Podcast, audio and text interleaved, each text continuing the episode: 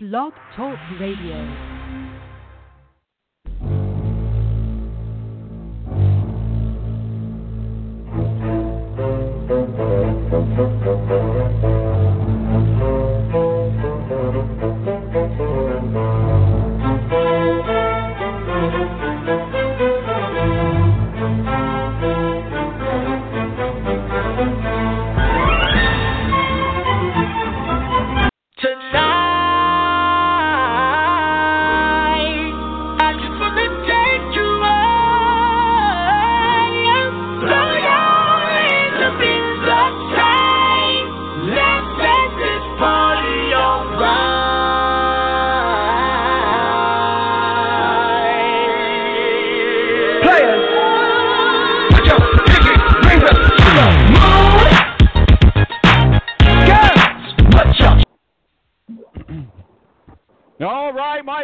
The day is here. Hallelujah. Can I get an amen? It is time for the NFL draft. We are here. We wish we were live in Dallas, but we are live in the Balance Studios, high atop the Balance Studios on the west side of Indianapolis. The 2018 draft is finally here. The Balance panel of experts is in place. We've got our executive producer, Mr. Rick Riggin. We've got Mo from the BS Sports Show joining us momentarily. Also, will be Ed Kracz, our official NFL contributor and beat writer for the Philadelphia Eagles, defending Super Bowl champions. And also, uh, we've got an honorary panelist with us tonight. Uh, full disclosure, uh, a friend of mine, colleague of mine, but is a diehard Cleveland homer. So we're going to have him on here in just a few moments as well to be a part of our live balance show. But joining us now, Rick Riggin, our executive producer of the Balance. What say you, sir? I say the time for mock drafts is over. Let's uh, get on with the real thing, man. Exciting night. Excited for uh, the show, and exciting to excited to see who's uh, going to get picked up here, going number one. All types of speculation about who that number one pick is going to be, and we're just moments away from it. Absolutely. Is joining us now, Mo from the BS Sports Show. Mo, welcome to the Balance NFL Draft Special 2018. How are you, sir? Uh, good. We're not talking NBA playoffs. That's where I came for. Very good. Well no. played. Well played. You know what? Hey, uh, we could we could still probably weave in the city of Cleveland into that. Uh, so, in the lack of thereof calls, special rule book uh, hashtag special rule book for LeBron James, but we'll certainly save that for Saturday. Uh, we will be joined here in a few moments by Adam Jividen. Uh, certainly, he is our honorary fan panelist of the evening, and also a diehard uh, Cleveland Browns uh, homer. Joining us now, Mr. Adam Jividen. How are you, sir? Hey, Tom. Hey, what's going Hello? on, my man? Are you ready? Yeah, we can hear you. Can you hear us? Yes, I can hear you. I've only got so this headset. It comes with two headsets, but I've only got one in. That'll allow me to kind of do uh, to to also like take uh like just ca- casually listen to research or things like that. So Okay. is, does it sound as good as it did last night? You, you sound as good as you did last night, sir. We appreciate you being on board with us. Uh, so we were just talking about having you on, our honorary fan panelist, uh, uh, Cleveland Browns homer. Uh, I know you. In full disclosure, you're a friend of mine, colleague of mine, but you're also a diehard Cleveland Browns fan. How did that come about?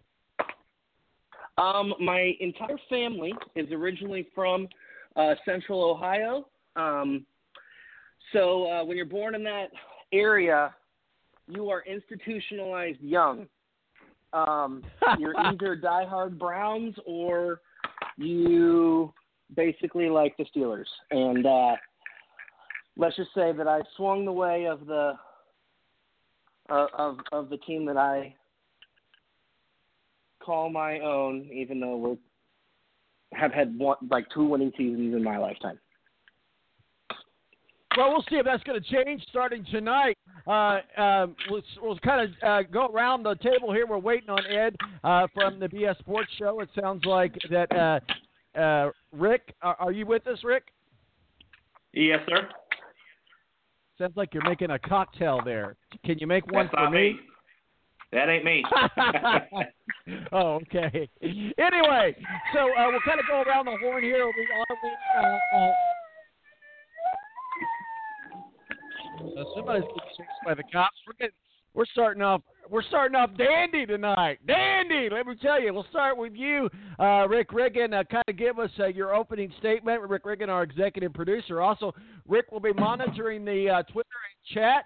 So certainly jump on there and uh, send a tweet uh, to Mo. I mean to I, mean, see, I'm not going to have a problem with these names tonight. To Rick, and Rick will get the chat to us as soon as possible. Uh, but Rick Riggin, executive producer of the Balance, let's get your opening statement, sir. And my opening statement's kind of part of my opening monologue here a couple minutes ago. Just I'm kind of burnt out on mock drafts. You know, on the balance every Saturday morning. We've done it now every day for a month. Uh, the time for talk is over, and uh, excited to see what what plays out tonight. And uh, also right now on Twitter that I just put out, we are also hearing rumors and uh, possible trade talks between the Browns and uh, well, I don't know who's tra- talking with the Browns, but the Browns picking their number four pick and the Broncos number five pick are taking in calls, uh, testing out the temperature temperature of the room and possible trades for that four and five pick. So we'll start with you, Adam. What are you hearing about that? Yeah, I, I mean, I'm hearing a lot of the similar things. I think a lot of this really depends on who the Browns take at one.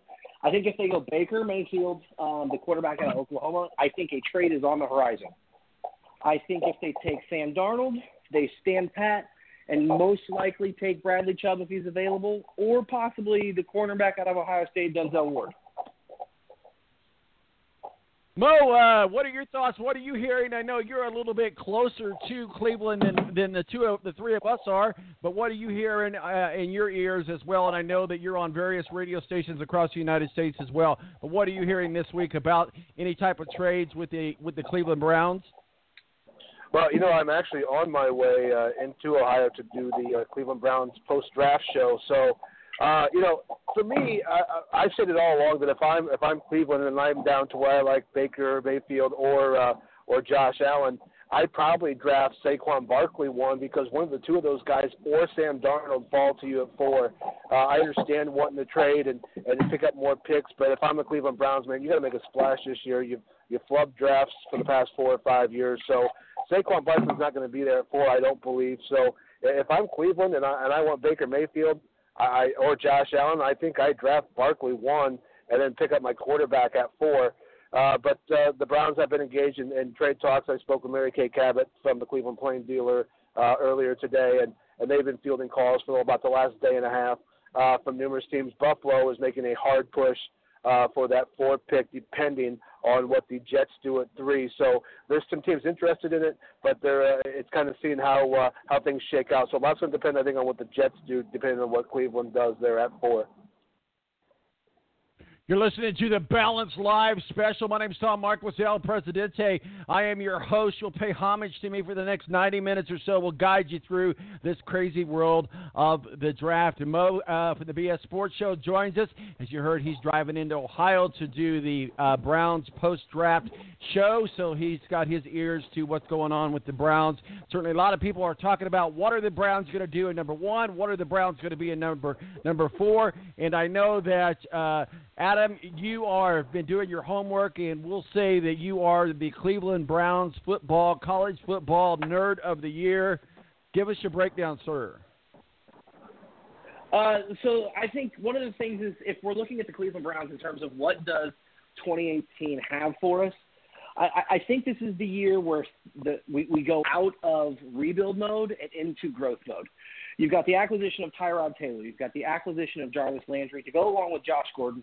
If you do add a Saquon Barkley to that, that's an extremely explosive mix on offense. And, and similarly, if you add Bradley Chubb to the acquisition last year of number one pick Myles Garrett, that is an unbelievable tandem, bookend defensive end that can just get after the quarterback for the next decade.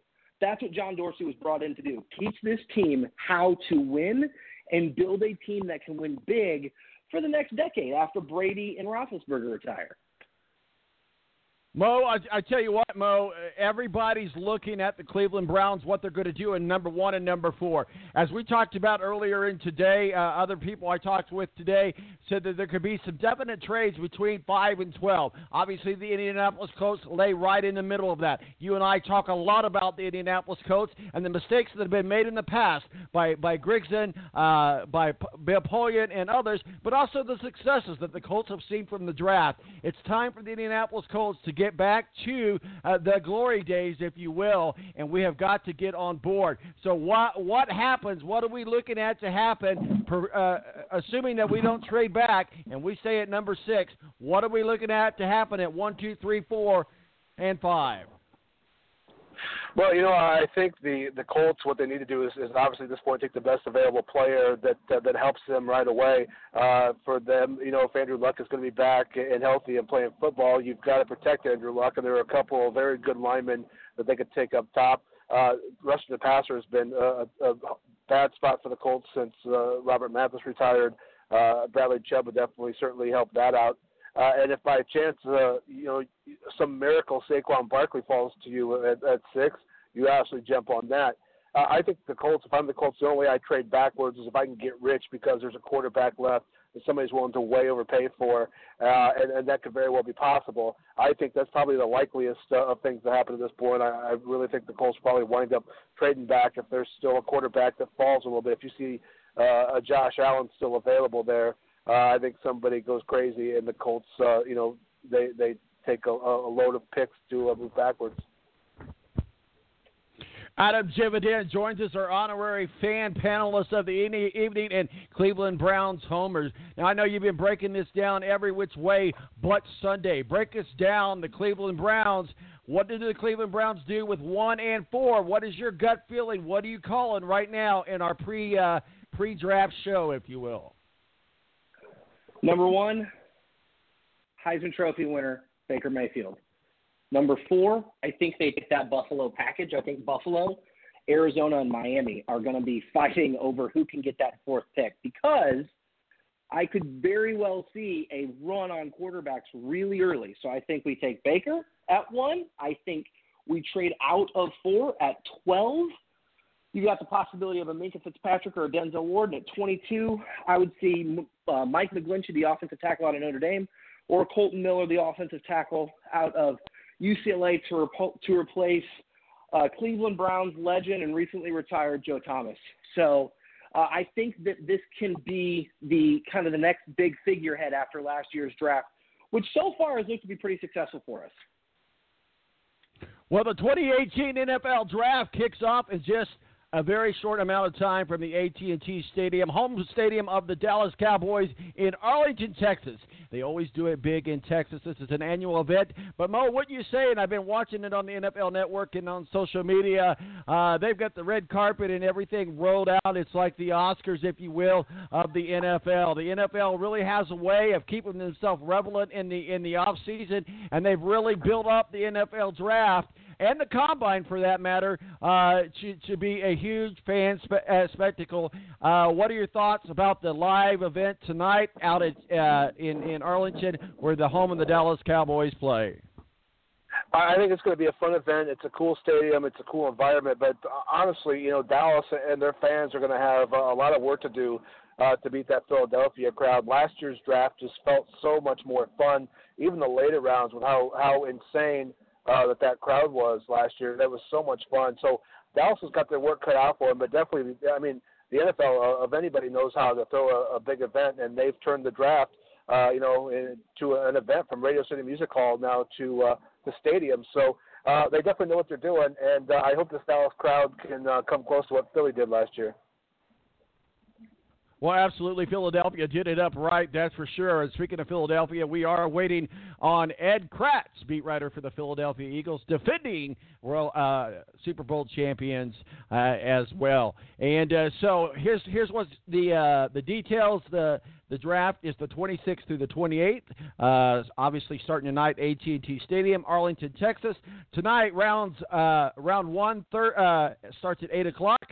Uh, rounds two and three tomorrow at 7, and rounds four through 7 at 12 p.m. on Saturday. We'll be talking about both of those rounds on our regular show on the balance on Saturday morning. Though it may not be as famous as Start Your Engines as we get ready for the month of May here in Indianapolis. But the draft officially begins with the NFL commissioner, set, NFL commissioner saying, with the first pick of the 2018 draft, the, the Cleveland Browns pick Baker Mayfield. Is that what we is that is that what we think, Adam? Is that what you're saying? Is that what you're you're saying is is the law? That that's been my take, really, especially since the Tyrod Tyrod Taylor deal. Why would you draft a quarterback, or excuse me, why would you trade for a quarterback in Tyrod Taylor that is good with his legs, is highly efficient with the football, and then have to turn around and change the offense again for a prototypical pocket style passer? It just doesn't make sense. So Tyrod Taylor is our quarterback this year. He carries us into the Baker Mayfield, uh, the Baker Mayfield era starting next season. And then I think really next year the Browns are not looking at, at rebuilding. I think starting in 2019 they start competing for the AFC North divisional crown, going against an aging Pittsburgh Steelers team. Well, let's talk a little bit about the number two pick, and that's the Giants. A lot of people think that the Giants aren't ready to move past Eli Manning in the quarterback position. A lot of people think that they're going to uh, uh, draft Chubb or maybe uh, Barkley here in the number two slot. I think that seems to be the popular thinking. If you're the Giants, what do you do? What do you do not to mess it up? Most importantly, what sig- signal are you sending to your fans? Well, I mean, this team is still a team that's built to, to win. You know, they were terrible last year, but you know the defense uh, let them down. They're still a, a very, a very good defense. Uh, you know, they every wide receiver they had was hurt. Uh, if I'm the Giants, you know, and what we're hearing is that the ownership loves Saquon Barkley, but the coaching staff uh, really wants Sam Darnold. I think that if, if you're the Giants right now, and if I'm a Giants fan, I, I want to see the Giants draft Saquon Barkley. You you pair him up uh, with Odell Beckham Jr. You got a couple other good receivers in Shepard, uh, a good tight end. Uh, you picked up some offensive linemen in the off season. So if I'm a Giants fan, I want to see this team try to win now. If you're going to keep Eli Manning behind center, it's uh, it's get him on some weapons, and, and Saquon Barkley can definitely ease things uh, for Eli Manning and open some stuff up for Odell Beckham and the other receivers. So uh, if I'm a Giants fan, I'm ready to give it one more run, and let's let's pick up Saquon Barkley. Rick Riggin, let me ask you this. Uh, you're monitoring social media. You're looking at what's going on in the NFL network. Lots of talk about the Buffalo Bills making some moves. Have we seen anything like that happen? Have we seen any breaking news that you've seen happen on social media since we've been on the air? I have not, but to uh, continue the New York Giants talk, you know, uh, Mo points out some uh, pretty uh, pretty good things. But the balance ran a poll all this week uh, about the Giants. If you were the Giants, who would you take that number two spot? And 70% of our listeners who chimed in on chimed in on the poll is taking Saquon Barkley. 10%, 20% taking a quarterback, and 10% other. And one of the others I think would be a great fit for the Giants is a guy that's been sneaking into the top five in all the mock drafts this week is Roquan, Roquan Smith, linebacker from Georgia. Uh, haven't had a whole lot of talk about him this past month. You know, we've been breaking down our, our, our draft and doing our talks. But uh, Roquan Smith is a he's been a hot commodity. It seems like these past couple of days, and be a good fit for the Giants. But I agree with Mo. If you add him with uh, Odell Beckham Jr. in New York and give Eli another target, you know, out of the backfield, or you can even slot, line him up as a slot receiver, that'd be a, a great move for the Giants. And I think the Giants at number two is actually the most interesting pick uh, because nobody really knows what they're going to do. I feel like Eli's on the back nine of his career. I think uh, I know with uh, Ben McAdoo as head coach, you know, Eli's taking a step back, but I think he's also showing some age. And I don't know if this year's the year they try to test the waters on a quarterback, but I feel like it's coming soon, maybe next year. Adam, we'll go to you real quickly. We'll talk a little bit about Barkley and the Giants. And aren't you glad I didn't say uh, broccoli? I, I'm glad I didn't say broccoli either, but because uh, it was bound to happen, so I wanted to get it out out there uh, just in case. Uh, but Barkley going to the Giants, but a lot of people say that yeah, the the Browns uh, have a lot of impact on the draft, but the driving engine of this year's draft sits at number two with the Giants. What say you? Uh, yeah, I think that's pretty accurate. I mean, the thing is, is that the Giants could really go a lot of different ways. You have Barkley um, that could be there. They could take Sam Darnold. The other option that I could absolutely see, if they want to monetize the selection of Saquon Barkley and and really get the wrong quarterbacks going, is is the word out of Denver is John Elway loves Sam Darnold. If the Denver Broncos move from five to two, the Denver Broncos can take Sam Darnold. That leaves a quarterback at three and four, either Rosen and Allen or Allen and Rosen. And the New York Giants can still pick up Saquon Barkley while adding some additional picks. Really, the Giants and the Browns, both of those teams, are in a huge position to either select elite level talent or improve their, their overall team, still add elite level talent, and add some additional draft picks. So I, the Giants absolutely are kind of the linchpin of where this first round tenor is going to take. It's either going to go quarterback, quarterback, quarterback, quarterback, or you could see it break up a little bit with the selection of Saquon Barkley or maybe even a Quenton Nelson. We're talking with uh, Mo the BS Sports Show, as well as Adam Jividen, our honorary fan panelist, and our executive producer, Mr. Rick Riggin. We are still standing by for Ed Kracz. I know Ed Kracz is in the miss mix of doing everything uh, for his job, obviously for the Philadelphia Eagles as well. But he has promised to join us today, but we'll keep moving forward in our pre draft show. We move on down to the number three slot that belongs to the Jets. I think popular thinking, Mo, that that goes to uh, Josh Rosen. And uh, again, uh, as Adam just alluded to, we might see a quarterback, quarterback, quarterback, quarterback. Uh, so, what are your thoughts in the number three slot with, with the Jets? Obviously, I think everybody knows that the reason why they gave away the farm to the Colts was so that they could pick up a quarterback. And I, I haven't seen anybody say differently that the Jets are going to pick up, not going to pick up Josh Rosen. That seems to be the, the, the train of thought. Well, you know, I think the Jets were considering Josh Rosen kind of as the prize for moving up to only number three. But at this point, if things shake out uh, how the talk has been over the last few days, where Baker Mayfield now goes one and Saquon Barkley goes two, you could have a guy like Sam Darnold fall right in your lap.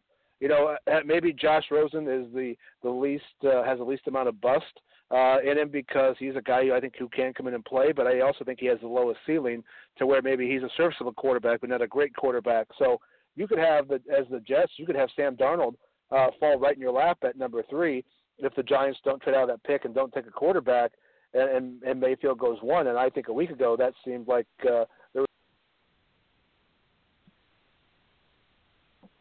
Go ahead. No, so I, I, apologize. Yeah, so, the wrong... that's okay. So no, I just uh, I, I think that uh, you know the, the Jets could very well luck out and, and have Sam Darnold fall in their lap, and I don't know if the if the Jets are, are prepared to have that happen to them. You know, they I think they really zeroed in on Josh Rosen because that was the quarterback they thought was going to fall to them. They thought it would go Allen, Darnold, then they'd take the the consolation prize uh, of Josh Rosen. But there's a very good possibility that Sam Darnold's there for them at three. So joining us now, without further delay, is uh, Ed Kracz, uh, beat writer for the Philadelphia Eagles, the defending Super Bowl champions of 2018. Welcome to the Balance. Uh, almost said Super Bowl special. We're not even at the Super Bowl yet. The Balance Draft Special. Uh, Ed Kracz, Ed Kracz, and uh, joining us also is Mo from the BS Sports Show, our executive producer Rick Riggin, also our honorary fan panelist Adam Jividen, who is a Cleveland Browns homer and uh, college football all-around nerd, uh, self-proclaimed nerd as it is. So let's go ahead and get your opening statements. We talked a little bit about what we think that is the popular move that's going to happen now, especially with the latest things with the Cleveland Browns. Uh, Adam thinks that uh, Baker Mayfield will go number one with the Browns. Uh, a lot of people say uh, Sam Darnold. Uh, talk with us uh, about your opening statement about what's going on in round one in Arlington, Texas.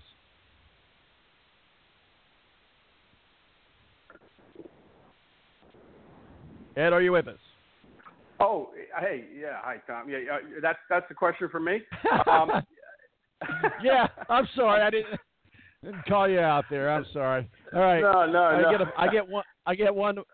I get one mulligan. Go right ahead, sir. Uh, well, no, I, I'm I'm kind of uh, uh, you know it's been the end of this uh, long draft process here trying to uh, keep everything straight. That was my fault, but uh, yeah, you know I'm not in Arlington, Texas. I am uh, at the uh, Philadelphia Eagles headquarters here. Uh, I am not in their war room, unfortunately. I wish I was, but uh, I'm not in Arlington. Um, I saw it on television for a little bit before I found a quiet room where I could come and talk with you. Uh, and I'll tell you, my impressions of Arlington, Texas is this draft doesn't feel like it's got all that vibe that, and energy that it had when it was in Philadelphia outdoors at the Art Museum. Um, I know it's a big stadium. You know, the AT&T Stadium is huge, but you know, last year's draft in Philly, I think, was very special because it was the first ever outdoor draft, and it was held in an iconic place, the Philadelphia Museum of Art. So it doesn't have that same vibe, but uh, it doesn't make it any less exciting. You know, it'll be uh, it'll be a fun draft. Teams will get better. Teams, you know, they will make mistakes. We'll see who they are over the, you know, once uh, a season or two goes by. But uh, you know, right now it's exciting. It's an exciting time. All the mock drafts and all that stuff is over, and, and it's time to get down to business and see who picks who. Yeah, it's time. It's time to do the real thing. It's time to get. Let, let's let's stop toying with our emotions and let's let's get this uh, let's get this happening. So, guys, we're just about five minutes away uh, from the start of the 2018 draft. Of course, uh, uh, what we'll do is we'll have some opening uh, comments from uh, Roger Goodell. Rick is our official War Room monitor today, so we're going to ha- have to do things a little bit different. One, we're doing this show completely commercial free, so we got to kind of keep things moving. Rick is going to be in our War Room in the aspect of when a pick comes in, he will just jump in. So when we hear him say the next pick is, we just all just be quiet, let him tell us who it is, and then we'll break it down from that point, and we'll continue uh, going on uh, to our show in somewhere around nine o'clock tonight, and we'll be able to hopefully get a lot of picks in and see uh, what happens. And also, Rick is also monitoring social media, so if you have a question to get us on Twitter, just shoot it to us at T Balance, and Rick will get that over to us as well. And if you want to ask one of our uh, panelists an, a question, just give us a call 917 889 8516. We'll move on down to Adam Jividen, our honorary uh, panelist and Cleveland Browns fan. So let's talk about this realistically. So we got just a few more minutes before we know exactly what the Cleveland Browns are going to do. Let's look at another spin in the cycle. What if, what if, what if the Cleveland Browns go Barkley number one overall? Well, I think the thing is, is they go Barkley number one. I think that sets off a, a series of, uh, again, a chain of, of possible moves and deals. I think if they go Barkley one, the smart choice is to stay home at four, take Barkley, Chubb, and then you've got your running back and another defensive end to pair with Myles Garrett you've got some some elite level talent for the next 10 years. That's the thing is I don't really know if the Browns can screw this up, which trust me, I'm a Browns fan. I know we screw up drafts. That's kind of our MO over the last 20 years. but I don't know if they can even screw this up. It, the draft is really well loaded at the top. The only, in my opinion, the only way they can screw this up is if they take Josh Allen at one. You cannot take a quarterback who has a less than 60% career completion percentage just because he can throw a football 80 yards. You just can't do it at number one. So, That's the only so way they screw this up.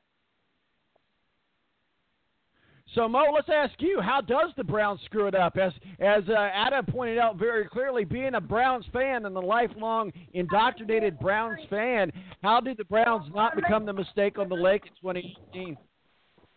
Well, you know, I, I think what the Browns have done though is they've painted themselves into a corner where because they've passed on so many quarterbacks, uh, Carson Wentz, Deshaun Watson, uh, et cetera, that they have to take a quarterback.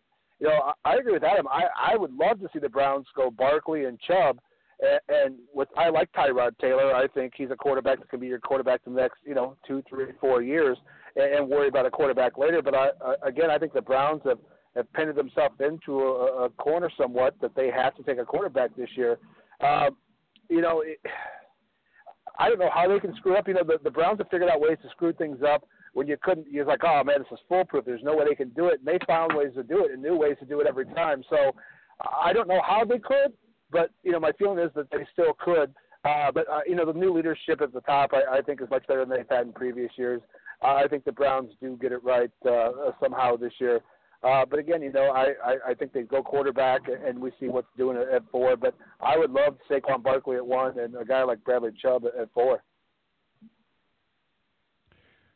This is the Balance NFL Draft Special. We're live. We're going to be bringing it to you in real time. We've got our panel of experts: Ed Kracz, beat writer for the Philadelphia Eagles, And uh, for USA Today, we got my executive producer, Rick Riggin, on with us, Mo from the BS Sports Show, who's on his way into Ohio to do a uh, post draft show, uh, Browns show. And we got Homer. Uh, his name's not Homer, but Homer Brown's Homer, uh, Adam Jividen with us, and my name's Tom Marquis, El Presidente. Mo, uh, we're right at 8 o'clock. Uh, we're going to be getting ready to, to get things going here. We're going to kind of do what we call Homer Corner here real quickly, and we'll let you have the Detroit Lions, and then we'll go to Ed for the Eagles, and we'll go to um, Adam for the Browns, and uh, we'll kind of top off uh, some Colts talk. And by about that time, we should be about to the first pick. And keep in mind, you are the whistle of the game.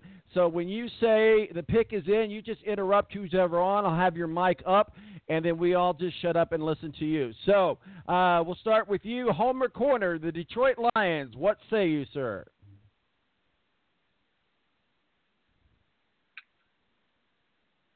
You Rick? talking to me, Tom? Uh, okay. Well, I wasn't going to do the Lions. You uh, talking to me? Are Alright, you they talking were, uh, to me? monitor, monitoring Go ahead, me buddy. social media, and uh, yeah, I'll, I'll go to Ed with this here here in a second. But uh, it looks like word is getting out that the Browns are going to take Sam Darnold, and the Broncos are working on a deal with the Giants to take that number two pick so they can go after Baker Mayfield. So uh, Ed, at this point, is this still smoke and mirrors, or is, at this close to uh, the draft now, uh, is this a when word comes out like this? Is it kind of true? Uh, Go ahead, Ed. Yeah.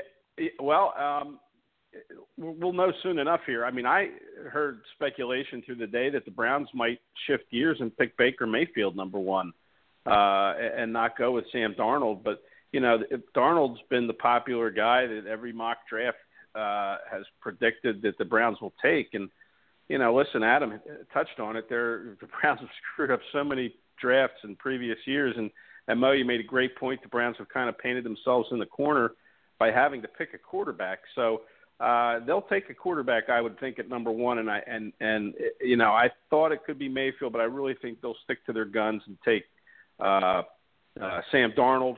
And uh, and then we'll see what the Giants do it too. I mean, the Giants have some holes. Eli Manning's you know 36 years old now, I believe, and will they take a quarterback or or will they take Saquon Barkley, which everybody seems to think that the Giants will do, take Barkley. Uh, and, and they could use an offensive lineman. I know they addressed that area in the in the off season uh, with free agency, getting Nate Solder uh, to play tackle. But you know, Quenton Nelson could be sitting there. So uh, you know, you know, there's always this drama right before you know the draft starts, and uh, you know, teams sort of float that they might be changing their opinion to maybe dr- dr- uh, drum up some trade interest uh, somewhere down the line uh, with some other teams. So I, I just think right now I think the Browns will stay put and they'll take Darnold, and, and I think the Giants will probably end up taking Barkley, but I wouldn't be surprised if they take Baker Mayfield. So we'll go straight to you, uh, Adam. As as you just heard, that uh, Rick is in our war room uh, and, and monitoring social media, and what he's seeing and what he's hearing is that the Browns are going to stick with what we've talked about all along, and that's Sam Darnold. What say you, sir? You know, I like I said, I'm I'm really good. Either Darnold or Mayfield. The thing about Darnold, Darnold's the youngest quarterback in this draft, so he needs to sit for a year or two. We have Tyrod Taylor. He is the perfect bridge quarterback. He not only can show Darnold how to lead, he can show him how to be a professional, but then it does give us a position that we have locked up for hopefully the next 10 to 15 years. And we don't have to do this anymore. I'm sick of buying Browns quarterback jerseys. So the thing is, is we have an opportunity to take Darnold. I'm good Darnold or Mayfield, and then at four, if if Buffalo wants to give up the farm, 12, 22, maybe a third rounder next or a first rounder next year, I'll take that deal. If not, I've got Bradley Chubb or maybe Barkley, depending on who's available. And again, you lock up your running back or you lock up uh, your defensive end, and you don't have to touch one of those positions for a good long while. So I'm really happy. Mo, what are your thoughts? Go ahead, go ahead, Adam. I apologize. I did the same thing to you that I did to Mo. So go ahead. I I, Oh, no I do it to everyone. Go right ahead, sir. I was just going to say I'm I'm really happy with with with either way. Um, I think both of them have areas um, that will require some coaching up by Hue Jackson. And really, my question as a Browns fan is: after two years of one and thirty-one, we all knew that Hue Jackson could coach. We thought coming out of the offensive coordinator of the Cincinnati Bengals Now we got to see is this the guy? Because if he has this talent around this team, there's no reason they shouldn't vault to you know five or six wins and get out of this cellar. If they can't, then they've got to move on because one in thirty-one isn't cutting it. Mo from the BS Sports Show, you're getting ready to to uh, head on over into Ohio to do the post uh, draft show for the Browns. Uh, you were hearing uh, Rick tell us that uh, the Browns are going to stay with Sam Darnold. That seems to be the word. Uh, Darnold. That seems to be the word on the street. What say you, sir? Well, you know, one thing I, I have to commend the Browns for uh, and the Giants. It's, you know, a lot of years we already know who the number one pick's going to be. At times, uh, we've seen guys already sign the contracts almost at this point. Uh, I love the fact that we're still guessing uh, at draft time. So kudos to both of those teams for keeping uh, us guessing this whole time. Uh, you know, Sam Darnold obviously makes the most sense. I like what Baker Mayfield brings uh, uh, to the field. I, I like his completion percentage. I like the big games he's played in and won. Uh, you know, I, I I don't think you can go wrong with either. But Sam Darnold seems like the pick for the Browns uh, at one, and uh, you know I think they see if they can get a haul of picks uh, at, four. Or if Saquon Barkley's there, I think you definitely snap him up if you're the Browns. If you can't be good, at least be interested in the NFL. So Ed, we'll go to you uh, on Homer Corner. Didn't get a chance to get to, to you on that uh, as we're as we're waiting on our first pick. Again, uh, Rick will let us know the pick is in, and then everybody just will be quiet, listen to the pick, and we'll go from there, and we'll break down that official pick. But Homer Corner, what did the Philadelphia Eagles do in the draft in 2018 first round?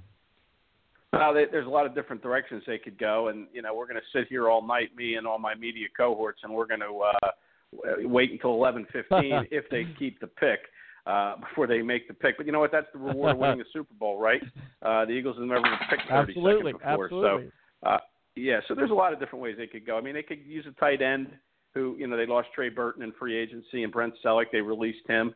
Uh, so they only have Zach Ertz and a kid they liked on the practice squad, Billy Brown. Uh, they signed Richard Rodgers in free agency from Green Bay, but they could go with a tight end. They could go Mike Gesicki from Penn State if they so if they so desire. I happen to think they'll pick one later uh, in the draft, one who knows how to block a little better, which like like a Dalton Schultz from Stanford, who's very good friends with Zach Ertz. They might be able to get him in the fourth round.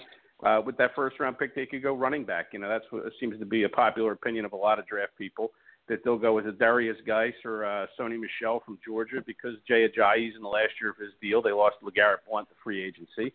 Uh, and they wonder if Corey Clement, the undrafted rookie free agent from last year, can be a featured back. I don't think he can. So they could go running back. They could go offensive line where Jason Peters is 36 years old.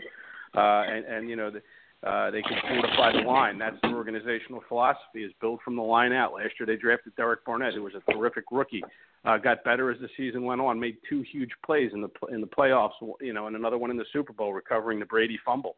Uh, so you know they could go offensive line. They could even go defensive line because Brandon Graham, uh, who caused that fumble of Tom Brady in the Super Bowl, he's in the last year of his contract. The teams are nowhere. The, the two sides are nowhere near, uh, from what I hear, uh, of signing a new deal.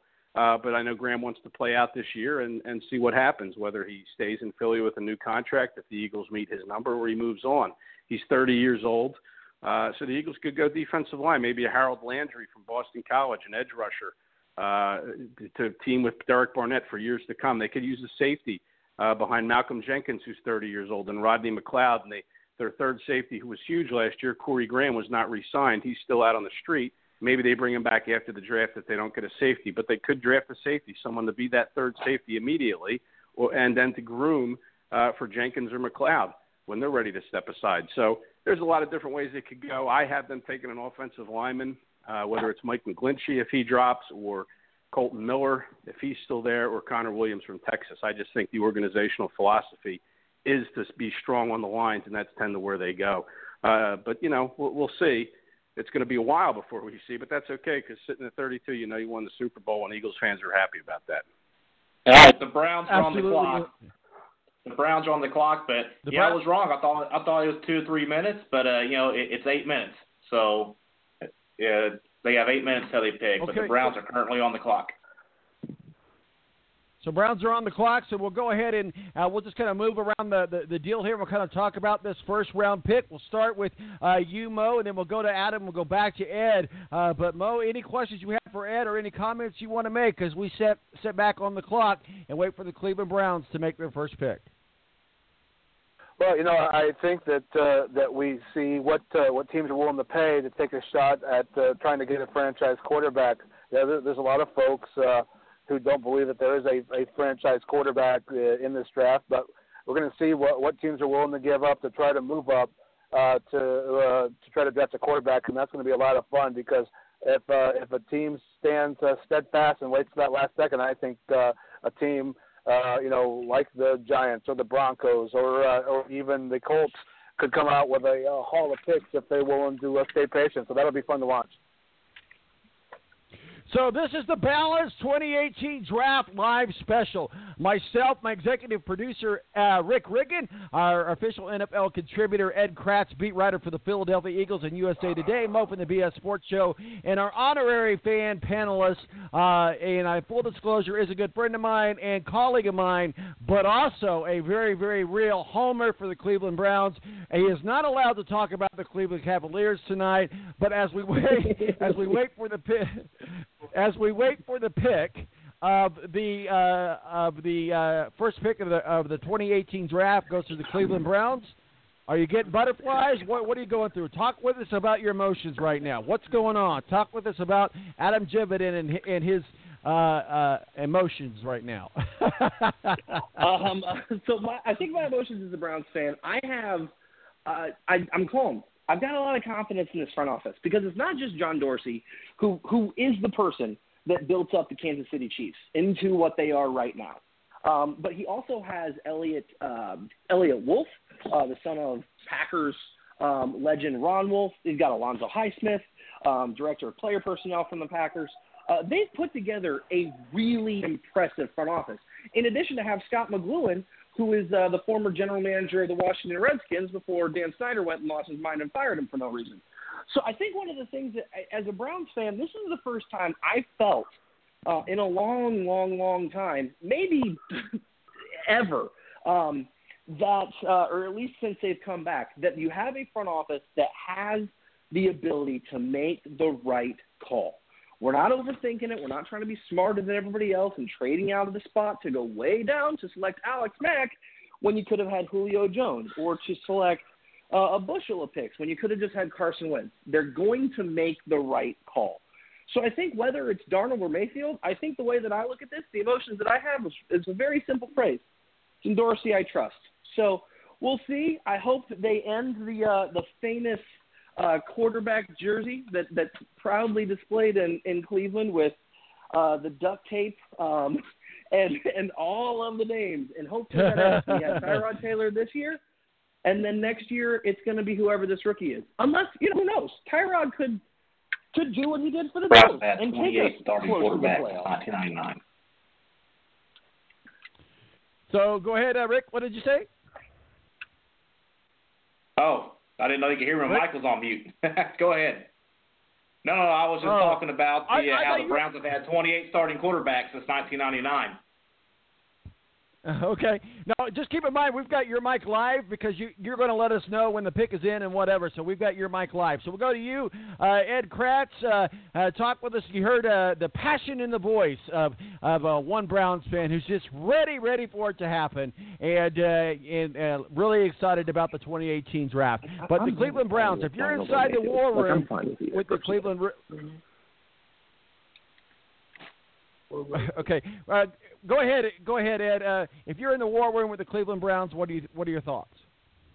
Well, you know, I, I have uh, I have my television on mute here, uh, and it looks like there's three and a half minutes to go before Cleveland makes its pick. And uh, frankly, uh, I'm a little surprised it's taken this long. Uh, you know, if it was Sam Darnold, I don't know why they wouldn't have just uh, uh, taken that card up quickly and and been, you know, let's get this show started. But uh, they're taking quite a while which you know always makes you think, well, you know what, maybe they will take Baker Mayfield here. I don't, I don't know. Uh, but you know, getting back to Adam and how his emotions, you know, I know the Browns have screwed up some drafts, but how can you not be pumped if you're Adam and Cleveland because you've got two picks in the top five? I mean, how cool is that? You, you know, you must have been following, uh, you know, the, the Senior Bowl and all, all the, you know, the combine and all that lead up stuff to the draft. You must have been paying attention to that with both eyes because you know you have two premium picks, which is you know, if that was in Philadelphia, that'd be terrific. I'd love that, but it also means you haven't been very good. But now's a chance to get better if you're Cleveland.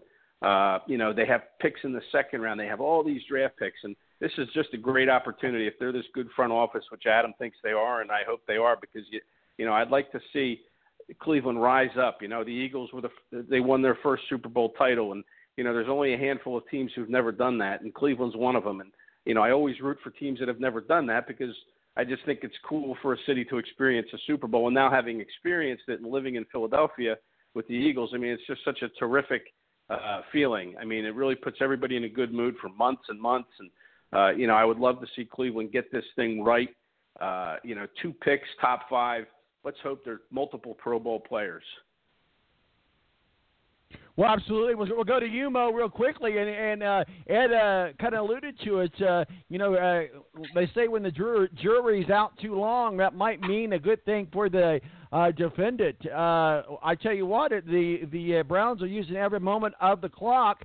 Uh, could this mean that they're working out a trade for the number one pick, or could this mean that they're going for Baker Mayfield? What if you're to read into the tea leaves of it, why it's taking so long for them to make this first pick? What is it? Well, we asked how the Browns would screw it up. Missing their pick would be one way. Uh, you know, if they're that undecided on the quarterback, I think you definitely go Saquon Barkley. You know, I mean, if you if you can't decide right now if it's taking this long between your quarterback, I think you go Saquon Barkley, the safe pick at one. And you know, and, and for Adam, you, you you can't lose any more games than you lost last year, so that's a one good thing. You know, you're you got to be looking up because you can't lose any more than 16. So I think if you're if you're taking this long to decide your quarterback, you go Saquon Barkley, the safe pick at one. But Ah, man, could you imagine the Browns missing the number one pick? Gee, many Christmas. All right, Well, the you know, uh, pick uh, is in. Go ahead, The Ed. pick is in. We're, yeah, the pick is Okay. in. Here comes Goodell with the announcement. So we'll uh, we'll come to that. I was just going to say real quick, let Mo. Yeah, you could do worse than 16 losses. You could w- lose 20 games if you, you know count those four preseason games. He said, "Yes, sir. Let's go." Do we have it, uh, Rick? He's announcing it. They took Baker Mayfield number one. There it is. Okay. Baker Mayfield. There we'll you go. go. Right There you go, Adam. Adam. Baker Mayfield. We'll go right to you, Adam. What are your thoughts, Baker Mayfield, the first number one pick of the 2018 draft to the Cleveland Browns? Baker, Baker, touchdown maker. I mean, what do you say? The dude, you take two inches, you put two inches onto that body, and he is not even close. Far and away the best quarterback. He's the most accurate. He had the most. Uh, he he has Pro Football Focus's highest quarterback rating of college football last year, and it's not even close. I think Baker's going to come in and learn how to be a professional from Tyrod Taylor and use that fire to reignite the Browns and get this passion and get them flying around the field and winning as a team. I think he's the catalyst that we need to have this reset for the last 15 years because he's not going to he's not going to get complacent and just accept losing. He's going to do everything it takes to make it better and to make it right. Now the next question is is now what do we do it for? Because who knows what's going to be available? But we could have a tremendous tag team. I mean, personally, let's just go ahead and, and, and, and get Barkley or Chubb. And then you don't have to worry about it unless Buffalo wants to come up. Regardless, I'm just happy it's it we've got a quarterback and sorry Josh Allen, I'm glad it's not you, man. All right, Ed Kracz, uh, Baker Baker touchdown maker. Uh, what are your thoughts? First round overall pick for the Cleveland Browns 2018 draft. Ed? Well, I, I two things. First of all, the fact it took so long to pick Mayfield, there had to be some kind of a disagreement going on in that war room over who they were going to take, and it'd be interesting to hear exactly who had the final say uh, on pulling this trigger on Baker Mayfield because everybody thought it was Sam Darnold right up until you know 7:59 when you know the Baker Mayfield uh, rumors started to you know come come to fruition. So it'll be interesting to see who had the final say on this because I guarantee you, using all that clock, there was a disagreement in that war room over which quarterback they should take. Uh, and, and you know, you talk about the Browns screwing it up. I mean, not to have your your your pieces on the board and have to take the full 10 minutes to decide. We'll see if this is the right pick. It's going to be interesting to follow the career of both Baker Mayfield now and Sam Darnold, who everybody thought was going to go to the Browns. Secondly, Baker Mayfield is just the third player since 1990 to be the first pick in the draft the year after winning the Heisman. The other two were Cam Newton in 2011 and Carson Palmer in 2003. So, you know, just a little nugget to throw out there. We'll go to you, Mo, real quickly here as we wait as the New York Giants are on the clock. A lot of people's eyes have been on the New York Giants. We might see a trade here. We may not, but we might. And a lot of people might say that this is where, uh, uh, don't say broccoli, Tom. Don't say broccoli. Barkley might go. No, I'm just kidding. Might, uh, might go. But real quickly, before we get your thoughts on the Giants' number two pick and we begin to, our conversations with that, uh, what are your thoughts? Baker Mayfield, number one overall pick, pick for the Cleveland Browns. Well, I know there that, that there was a lot of uh, back and forth discussion uh, between the Browns. John Dorsey uh, did really like Josh Allen, and the coaching staff, numerous coaches on that staff, wanted Baker mm-hmm. Mayfield, and it looks like they won out uh, with the pick there. I mean, you look at it, the way he played in college, and the the uh, type of competition he played against, the mm-hmm. accuracy, the moxie this kid has. I, I like Baker Mayfield, uh, and I think a lot of people uh, were uh, might be shocked that they took him at one, but look at a kid who was a walk on he plays angry. He's got a lot to prove. He's going to have to uh, improve some of his skills, not grabbing his crotch on the sidelines in the NFL. Well, that'll be a no-no. But I like the pick. I think Baker Mayfield will be a very fun quarterback in Cleveland. So uh, we'll go ahead and we'll start with uh, talk with the, about the number two pick. A lot of people, again, Ed, have been talking about the New York Giants. This has kind of been really uh, the best pick. A lot of people might say, well, no, the best pick is the number one pick. Actually, in a lot of reality, Ed, I think the best pick is with the Giants right now because they have some uh, maneuverability and they might take a trade here. Go ahead, Ed. No, I, I think the Giants will make this pick quickly uh, because I think it's going to be Saquon Barkley and – I would be surprised if uh, you know they they drag on the 10 minutes. I know that the you know the coaching staff, the front office, they were all in love with uh, uh, Saquon Barkley. They were all on the same page. It's a united front, so I imagine this pick will be coming up very quickly. We'll go to you, Adam Jividen, and, and we need to move and on, the, but we will get Giants back to pick the Browns. is actually currently in, and the Giants took Saquon Barkley. The pick, it, okay, right the pick is Mo. Saquon, Saquon Barkley. Right on cue, Ed. So we'll start with you, Adam, because you are up in next round. Uh, give us your thoughts. Barkley going number one overall. No big surprise to the New York Giants. You know, Saquon Barkley is a really, really talented running back. Um, as an Ohio State fan, I've watched him for the last three years. Uh, drive me nuts uh, as as a Penn State running back.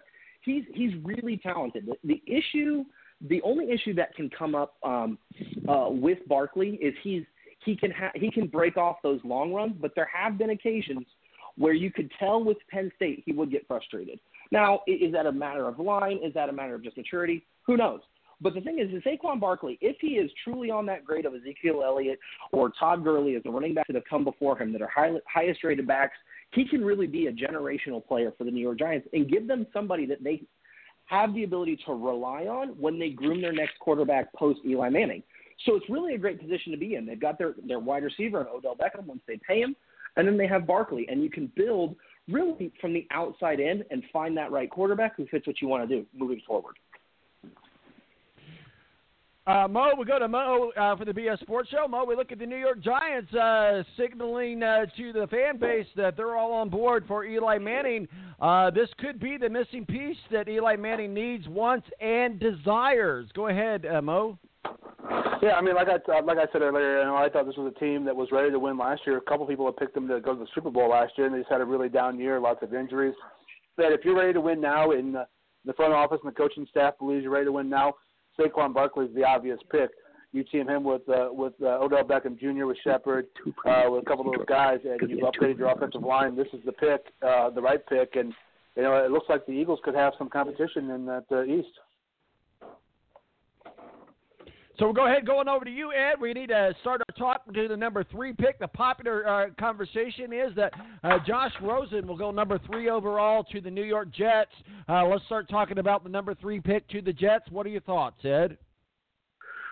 Uh, well, I mean, everybody thought May- Baker Mayfield was going to the Jets. They're going to take a quarterback, right? That's why they traded with the Colts to get up to number three and move back. Uh, the Colts move back to six um, which I think the Colts uh, will be announcing a trade here uh, sometime soon to move back from the number six pick. But Uh, as far as this number three pick, New York's going to take a quarterback again. It seems like every year they take a quarterback and they never get it right. Geno Smith, Christian Hackenberg, uh, that kid from Baylor. Uh, I can't remember, think of his name off the top of my head. But you know, it seems like they always take a quarterback. They never get it right, so they're going to take a quarterback, and they better get it right. Uh, Bryce you know, Petty. we talked. Uh, what's that?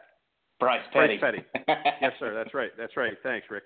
Oh, Uh, yeah, but so you know, uh, they got to get it right. Um, you know, we talked. I think most said earlier. You know, there's certainly a lot of quarterbacks in this draft. There's a, a quantity, but you wonder about the quality. Uh, so who are you going to go with? You're going to take Josh Allen uh, with that completion percentage under 60%. Uh, are you going to take Darnold now? I, I would suspect that uh, Sam Darnold comes off the board here. Uh, they liked Mayfield. Um, I think it's going to be Sam Darnold or Josh Rosen at this pick.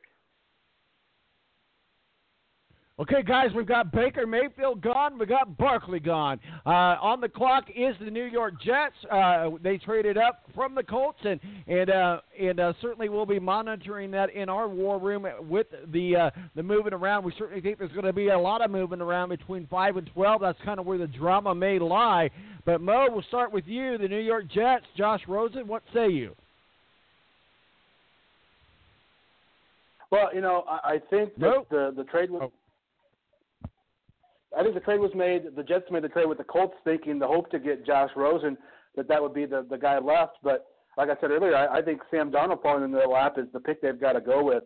Uh, you know, Josh Rosen again seems like the guy who maybe can plug and play right away now.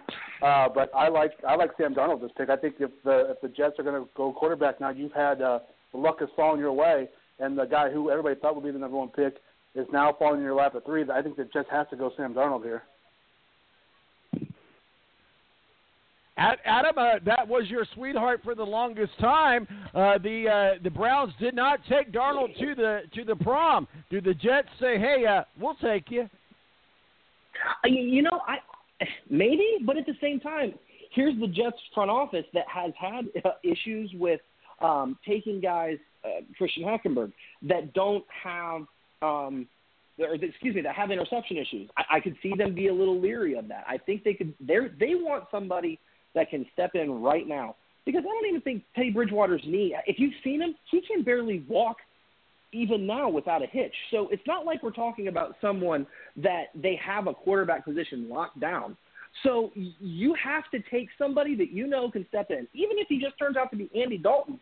Andy Dalton's a heck of a lot better than Bryce Petty or Christian Hackenberg. So uh, we got a poll up on the ba- on the balance Twitter. Uh, certainly uh, go there and take time to, to vote. Is taking Baker uh, at number one a surprise? We want to hear your thoughts. Uh, so far, 60% of you guys say yes, it was a percent uh, a surprise. 40% of you say that it's no. Mo's keep an eye on that as well. 917-889-8516 is our digits. Also, feel free to tweet us. Mo's in the war room. He's keeping his eyes on on the field. If we will, we'll start. We're, we're kind of still waiting uh, where we're at. It's it's uh it's Rick's in the war room. Uh, Mo is currently busy going to like a, an actual going to like the uh, the, It the Browns uh, post it- draft. it- it- so I'm taking over the uh, war it was room bound, duties it was bound to happen. All right, it was bound to happen. And and you know, uh, today at the office, uh, Adam goes, "Hey, do we need to go and, and do a practice run of these names that might be drafted so that you get them right?" Because everybody that knows me knows that I don't get any names right. So, you know, I grew up in a family of six kids. And my mom used to call us all, and eventually, you know, so that's that's how it works. So we're still waiting on the Jets to make their pick. Rick is in the war room. Mo's on the There, Actually- the pick is in right now. I I, I got Okay, it. It's pick us Sam in. Darnold. They, they're picking Sam Sam Darnold. Darnold. Sam, I, yeah, I just Sam I got a Donald. There you text. go. Yeah. They're, As they're for gonna being take an So Sam Mo, NFL you Darnold. insider, it doesn't have to wait like us So common Mo- folk. Hey, that's I don't right. know about that. Okay, well there we go. We're we're ahead of the game. We're ahead of the game. So uh, uh, we're going to give the honors to you, Mo. You just picked Sa- Sam Darnold to go uh, uh, to the uh, Jets and no, number three overall pick. We'll go to you. Go ahead. What are your thoughts? The Jets pick Sam Darnold. Well, you know, I think that they might have finally gotten it right. Again, I think when the Jets made that trade with the Colts, they didn't have enough firepower to move up to one or two, uh, so they traded with the Colts. And I think at that point, when they made that trade, like I said, I think they were hoping that uh, Josh Rosen would be the guy for them. Uh, you know, to to have the guy everybody thought would be number one fall into your lap, uh, I think is uh, is great for the Jets uh, and for their fan base moving forward.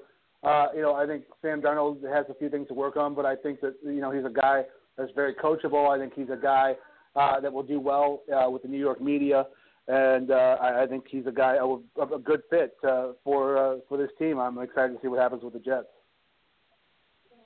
And uh, this is the Balance Live. My name is Tom Marquis El Presidente. Uh, 917-889-8516 is our digits. Our official cutoff point uh, for the live broadcast for those of you that are listening to the stream. And we do want to thank the affiliate radio stations that are picking this up. Uh, certainly not all of them are. So most of us are listening to us online, but there are a percentage that are listening to us on our affiliate radio stations. So we will lose our stream at 9 o'clock. But we can kind of hang around this to 9.15, 9.30ish to, to uh, do some online talk if needed because we do kind of want to get through at least some of the, the high priority, high profile uh, picks. So we're going to go to uh, you, uh, Adam Jividen. Uh, what are your thoughts? We just was talking with you a little bit about what you think might happen with them picking uh, Sam Darnold. Uh, Mo thinks they got it right. What are your thoughts? You know, the Jets uh, were, were in a really, like uh, Mo had said, they were in a, in a, in a challenging position where they thought they were going to have to decide between Allen and between uh, Rosen, but Darnold slides down with uh, the my team, the Cleveland Browns, selecting Baker Mayfield at one. The thing that they're going to have to do is be patient. As has been said, he's the youngest quarterback in the draft. He's only 20 years old. After he had a great second half of his fresh uh, redshirt freshman season, last year had its ups and downs. If you watch the the, the Ohio State uh, bowl game, he had some great throws, and he also had several really bad interceptions, which, which was kind of Darnold's mo the entire season.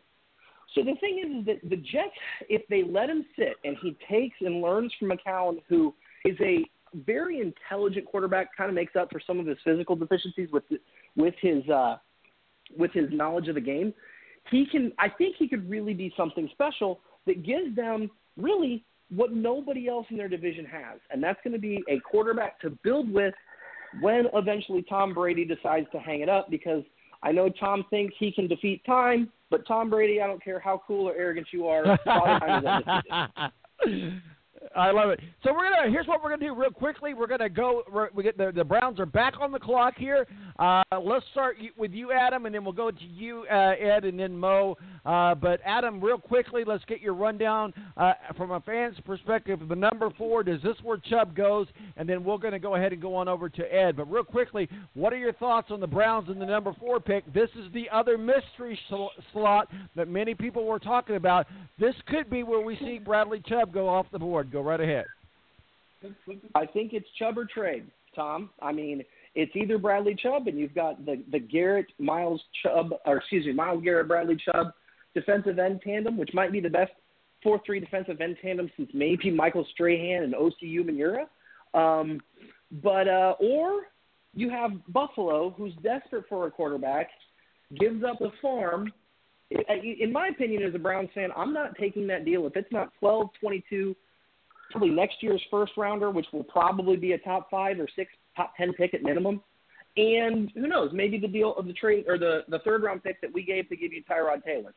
Uh, but Buffalo is desperate for a quarterback. They don't have an option. They have AJ McCarron and Nathan Peterman, who is Mr. Interception. So you've got to do something, or their fan base, that Bills Mafia, is going to turn on you in a hurry. so that's kind of where we're at. Absolutely.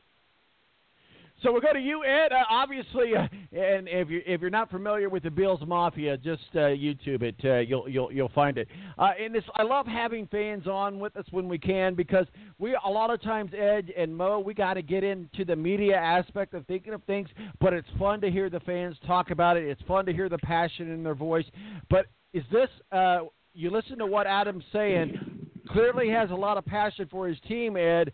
But if you're looking at this from the media aspect and you're looking at this and you're in the war room with the Cleveland Browns, what are you talking about? Well, whatever they're talking about, they're taking their good old time again. They're down under three minutes to make this pick, and they haven't done it. Uh, you know, uh, and listen, I'm waiting for that Eagles pick at 32, so I want these teams to speed it up so I can get home and get some sleep. But uh, I think you know the Cleveland. Uh, I, I think Cleveland. You know, Bradley uh, Chubb. Um, is it Bradley Chubb? Yeah. He he uh, he makes good sense. I mean, you Yeah, team Bradley him Chubb. with Myles Garrett. Yeah, on the other side of that line, and uh, you know you have your pass rushers uh, are set. Um, you know, there was a lot of discussion, like Adam said, of making that trade down the board. I don't know who you're going to trade with at this point. I, I think it would be too prohibitive for uh, Buffalo to move up to this pick, but uh, I think Cleveland stays right where it is and makes a pick, and it's probably going to be Chubb. Mo, we'll go to you. Well, obviously, you're going to be doing uh, for your uh, professional obligations. You're going to be doing uh, the Browns post-draft show over there in Ohio. Uh, but uh, so there's going to be a lot of talk about this number one and number four pick. Uh, do the do the Browns go with Chubb, or do they do like Adam said, do a trade and go somewhere else? Well, Well, here I, Chubb. I got the pick. I got the pick, guys. The pick is in. It's going to be Denzel Ward, cornerback. Whoa! Um, wow. That's a surprise. Did not see that happening. So we'll go with you, Mo, because you were up. Denzel Ward, quarterback uh, for the Cleveland Browns. That's interesting pick. Uh, so what we have is two high-profile quarterbacks. Uh, somebody's got themselves some trade bait. Go ahead, Mo. Yeah, I think this was a mistake on the on the Browns' part. Uh, you know, we talked about how they can make a mistake. I think this one is it. Uh, I think Bradley Chubb uh, was the obvious pick here, and if not, uh, it probably should have been uh, Quenton Nelson because you got a guy like Joe Thomas retiring. But I, I think uh, you know a, a tandem like we've seen uh, when healthy in Houston of like J.J. Watt uh, and uh, and the uh, kid from South Carolina whose name escaped me all of a sudden. Uh, but I think uh, a mistake. Bradley Chubb, I think, was the pick here. Uh, you know, they obviously need help in so many aspects uh, that uh, Denzel Ward should help them uh, in, in the defensive backfield. But I think Chubb was the the breakout player uh, that uh, they should have picked for their defense. Okay, Adam, here we go. And I, I'm going to tell you one thing. I'm not disappointed that Chubb's still on the board. As a Colts homer myself, I hope he's there at number six. I hope they don't do anything with the number six pick. And I hope Chubb is a, the new Indianapolis Colt. But you got to look at yourself and say, what WTF just happened on the mistake in the lake? What are your thoughts? Help us understand what just happened, Adam. So you know, Denzel Ward is a player. Uh, he's from Central Ohio. Um, y y NFL don't, teams don't care who you grew up rooting for, but this kid was at Ohio State. He took over that number one cornerback position from Marshon Lattimore, who was Defensive Rookie of the Year for the New Orleans Saints. And many people felt Denzel Ward played better than Marshon Lattimore because he did so without the other two first rounders at his disposal in Gareon Conley and Malik Hooker, like which is what uh, Marshon had in the previous season. Denzel Ward is a is not as good in coverage as Lattimore. I, I, as an Ohio State fan, I will admit that. However, he's a better hitter. He will get up. He will stick the stick the receiver. You saw uh, if you're watching NFL Network's uh, um, package, you actually saw him make a tackle in open field against Saquon Barkley, so he's not going to be afraid to take down Le'Veon Bell um, or uh, whoever Cincinnati's got running the ball, Joe Mixon. And so, from that perspective, you can lock down that cornerback position. And now the defensive backfield, which going into this offseason was a huge problem, now is a plus. Now, do they, and they still, ha- at the same time, have Emmanuel Ogbah on the other corner opposite Myles Garrett, who wasn't bad last year in and of his own right. So, you know, I, I, I understand why. Do I think Bradley Chubb maybe was a better option? I'm not gonna lie, I do, but I'm not gonna I'm not gonna hurt on Denzel Ward because I saw Denzel Ward single handedly change games in the Ohio State schedule last year. Uh, Denzel Ward, we'll get back to him. Certainly, we got some news from our, our war room with Rick Riggin. What do you got? All right, so what I got is uh, some Rick? Sam Darnold news here. Uh, Sam Darnold to the Jets. Jets are probably going to go to the Super Bowl because Sam Darnold's grandfather's name is Dick Hammer. His grandfather's name is actually Dick Hammer, and he was a Marlboro man in the 70s. The actual Marlboro man. Pretty cool. Hot off the press. Hey, can I can I Can I just say how proud I am of my executive producer? I, I, I, I promoted I promoted Rick from the ranks. He, he's been with us for years. He's earned the right to be my executive producer, and now you know why. So he's like, "Hey, come to me." So I'm thinking, "Hey, he's got something Hey, I got breaking. some That's info. huge news." Well, hey, there you go. Little FX. Absolutely. I was actually. Actually, I was really going to go to you next. I was waiting for Adam to finish up. Adam, real quickly, uh, did you have anything else to say? Because we're going to go ahead and go on over to Ed, but I didn't I- want to I do- I do have a question I for Adam. that- I do have a question for Adam. I thought my executive. Go right ahead, Uh, executive producer. Before Denver makes their pick, uh, all right. So, uh, all right, Adams. Uh, the off-field issues aside, you know, doesn't come in play here. Give me a couple uh, big differences between Baker Mayfield and uh, Johnny Manziel. Uh, a couple big differences between Baker Mayfield and Johnny Manziel. Uh, Baker Mayfield, um, off the field aside, um, he's got a higher career pro, uh, completion percentage. Um, he has a higher um, yards per attempt. Uh, he has a um, a significant better field vision. Um, if you looked at Johnny Manziel, Johnny Manziel had that rookie season, or not rookie season, excuse me, freshman season when he won the Heisman Trophy, redshirt freshman season, and then he never really improved. Uh, Johnny Manziel was the definition of a backyard quarterback. And if you watch Baker, uh, he sits, he works through his progressions, he makes the read, and he then delivers the ball accurately and uh, in stride to that receiver. So I think, you know, the, does he need to do some maturity from the from the crotch grab? And uh, I'm not going to lie, uh, some people in Ohio aren't happy about him planting that Oklahoma flag in the middle of our field. But you know what? If he throws a, a, a game-winning pass against the Steelers, I think we'll get over it real fast.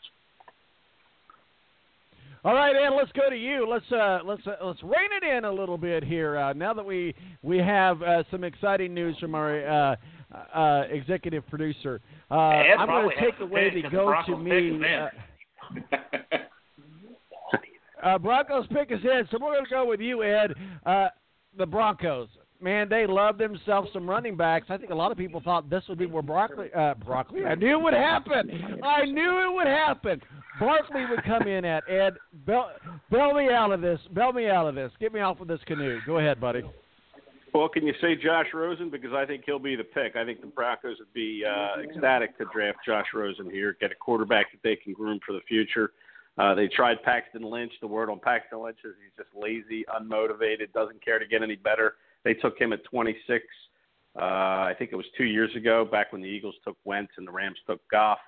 Um, but I, I think they'll go quarterback. I think they'll go with Josh Rosen. Just real quick on that Cleveland pick, I don't like it one bit. I think pass rushers are at such a premium. You needed to get Chubb. I don't like the fact that Ward only weighs 180 pounds. In the NFL, you're playing in a big boy league. You need to know how to tackle. I'm afraid at 180 pounds, that kid's going to have a future that's going to be a little bit injury injury pocked.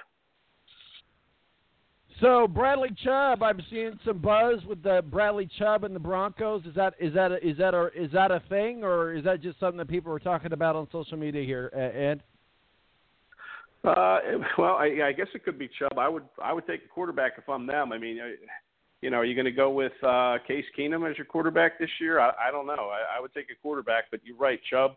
Again, pass rushers to me are at a premium. If you have one sitting there at five that you love, you take him.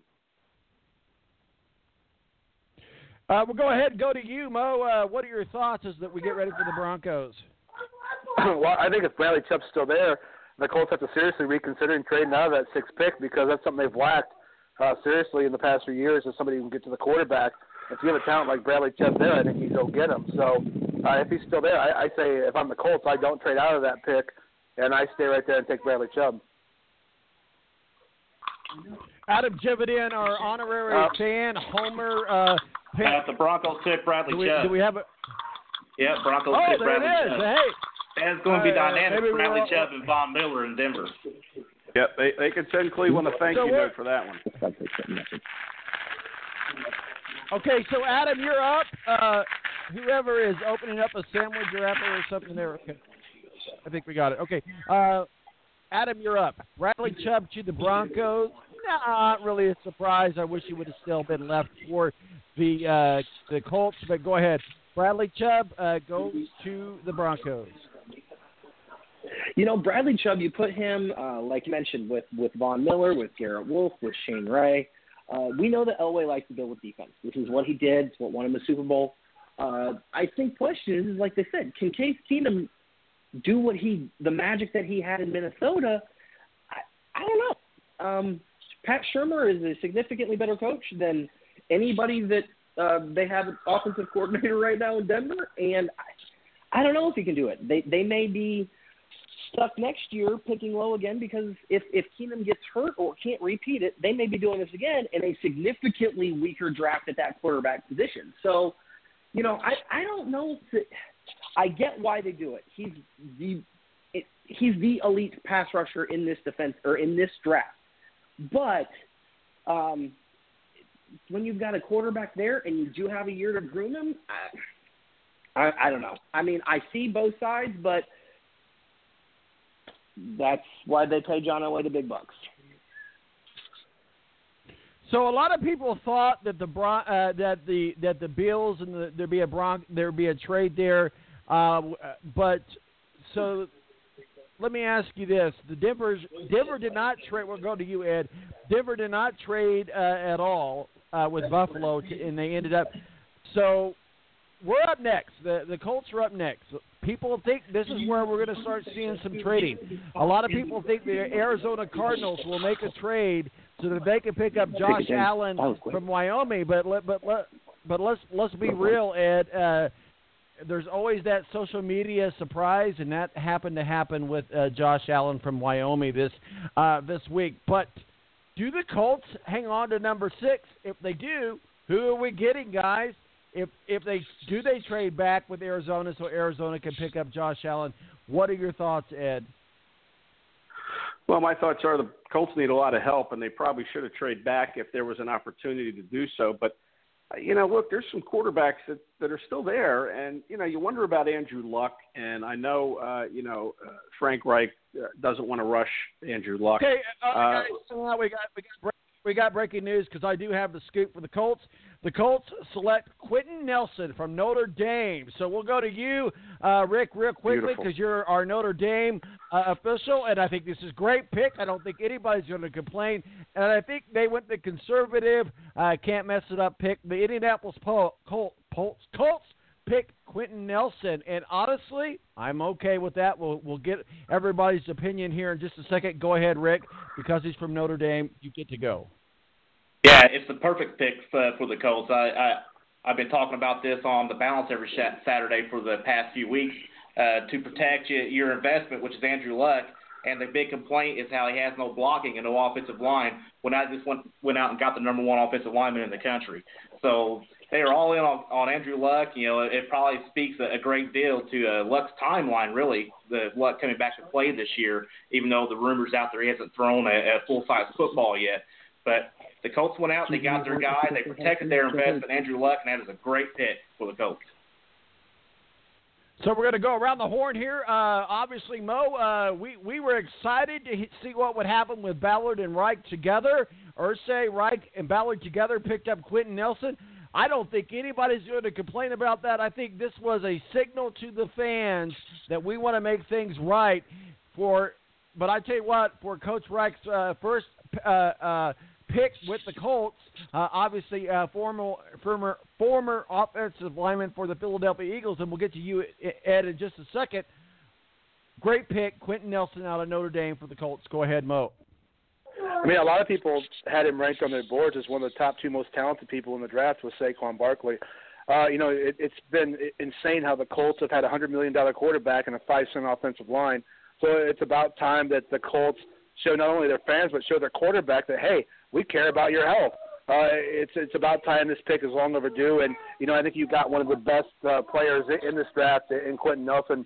Uh, if if you couldn't hold on and get Bradley Chubb, I, I think uh, this is a pick. Although it's not super sexy, it's a pick that's going to help the Colts for you know years to come. And, and to me, uh, Quenton Nelson is the the guy that I think that can come in and maybe of this of this first round be the uh, quickest Pro Bowler or All Pro because the guy is that good. Uh, I'm excited for the Colts with this pick. Well, well, absolutely, and we're going to get to you, Adam, here in just a second. But we've got a lot of motion going on right now, so we want to go to Ed. Ed Quenton Nelson with the Colts. That's a pretty big pick, pretty solid, pretty conservative pick uh, uh, for the Colts uh, for their pick. I'm okay with it. I'm actually totally okay with it. What are your thoughts? Well, what's not to love about Quenton Nelson? I mean, he was one of the better players in this draft. It's a great pick. I love the pick. And and Rick's right. You know, so many Saturdays on the balance. We talked about the Colts needing help on that offensive line, and and like Mo said, it was a five cent line, and that's one of the reasons Andrew Luck got hurt. Now, you know, Nelson does need to work on his pass protection. Uh, he's a terrific run blocker. I mean, uh, you know, I think he's a multiple All Pro, Pro Bowl player in the making, and uh, you know, it isn't the sexy pick, but offensive linemen are, are never the sexy pick. But that is one of the most important uh, pieces to a football team is that offensive line. You have to be able to protect. You have to be able to open holes in the run game. Uh, and, and I love this pick. I think it's about time the Colts uh, took took somebody. I know they drafted the center uh, a couple years ago, Ryan Kelly, who's, who's been terrific at center. Uh, and now this just gives them another interior piece, and, and that's where you have to build your football team, in my opinion, is, is along those lines. Front front offensive line and the front defensive line is really what you need to do. And uh, you know, I think the Colts uh, got themselves a player that's going to you're going to see playing in Hawaii or Florida or wherever the heck they play the Pro Bowl these days uh, for years to come. So we're going to go to you, Adam Jividen, our, our honorary fan, uh, homer for the Cleveland Browns. I want you to understand sometimes we have to uh, kind of move things around within our, our, our team here uh, as that we do every week. So we did not mean to exclude you, but Quenton Nelson to the Indianapolis Colts. What are your thoughts? Uh, you know, Quenton Nelson um, is the safest pick that that Ballard had available. Um, as has been mentioned, he's probably going to step in um, and move to the upper echelon of those elite um, offensive guards in the National Football League. Uh, I think, and actually, if you think about it now, with a Castonzo, Nelson, Kelly, Mewhort, Haeg line, if they can stay healthy, that's not bad. Um, it gives uh, the second-year running back Marlon Mack uh, some room to work, and and and and if more than anything, um, Luck doesn't have to run for his life every every uh, single snap. That to me is the pick that made the most sense. It's a guy you you, you draft him, you plug him, he's there for again 10, 12 years. You're hoping a Joe Thomas like career out of Quenton Nelson, which he's very capable of. So we're going to go ahead and go with the number seven pick, the Tampa Bay Buccaneers. We'll start with you, Adam, uh, to give you a little makeup time, if you will. But I think a lot of people like Derwin Jan- Jones, the safety out of uh, Florida State uh, for the Buccaneers. What are your thoughts? Um, actually, uh, I think Rick's going to have a trade that's going to be announced here in just a moment. Go ahead, Rick. Thank you, Adam. Go ahead, Rick. Yep. So the Bears, uh, the Bills, uh, the Bears, the Bills acquire the uh, the the number seven pick uh, from from the Why, Bucks, and Yes, I'll take one. that means uh, to me that means Buffalo is going after uh, Josh Rosen right here. okay, so that means that we need to go to Ed. Go ahead, Ed. Well, they could go after Josh Allen, right? Don't they like his arm playing in the bad weather up there in Buffalo? Uh, you know, I thought maybe that they would take Josh Allen, but I, I guess it could be Josh Rosen. But uh, you know, I think that that arm strength that Allen has would play well in the wind and the snow and the rain and all those elements that they get up there in Buffalo. So, uh, you know, it, it could be. Uh, it could be Josh Allen. We'll, we'll see. It's going to be a quarterback for sure, and the Bills Mafia is happy about this. You know, they want the quarterback, and they got the quarterback. And you know, uh, there was talk that the Eagles might try to trade Nick Foles to Buffalo and get some of their picks, but that's not going to happen now. Uh, obviously, uh, it could happen with Denver though. Denver might want to get back into the first round at number 32, trade back with the Eagles, uh, and, and maybe grab uh, whatever quarterback's sitting there, maybe Jamal Jackson. But uh, I think the Bills will take the quarterback. It'll be Rosen or Allen. Mo, this is where everything gets fun. This is where the war rooms start going. Uh, and of course, uh, uh, Rick is monitoring our war room as well. Uh, let's go ahead. Let's break this down. I know we've kind of gotten off track of where picks are and this and that and the other with trades, but go ahead. Uh, uh, based on what we just heard with with the Bu- Buffalo, what are your thoughts? Yeah, I think Ed's 100% right. I think Josh Allen's the pick here. I know that they were enamored with his arm in the elements outdoors in Buffalo. Uh, I think they're shocked that uh, he fell to them to where they didn't have to probably give away as much to move to seven uh, as they would have to move to two or or four. Uh, I think they they couldn't be happier. Uh, Josh Allen seems like the the pick here.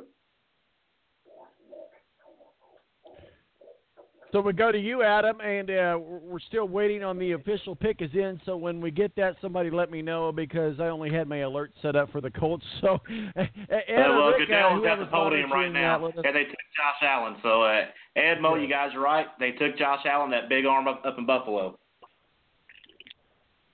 So Buffalo goes to Josh. Josh Allen goes to Buffalo. We'll start with you, uh, Adam Jividen. What are your thoughts? Uh, the uh, the uh, Buffalo Mafia might be happy with this pick. Go ahead.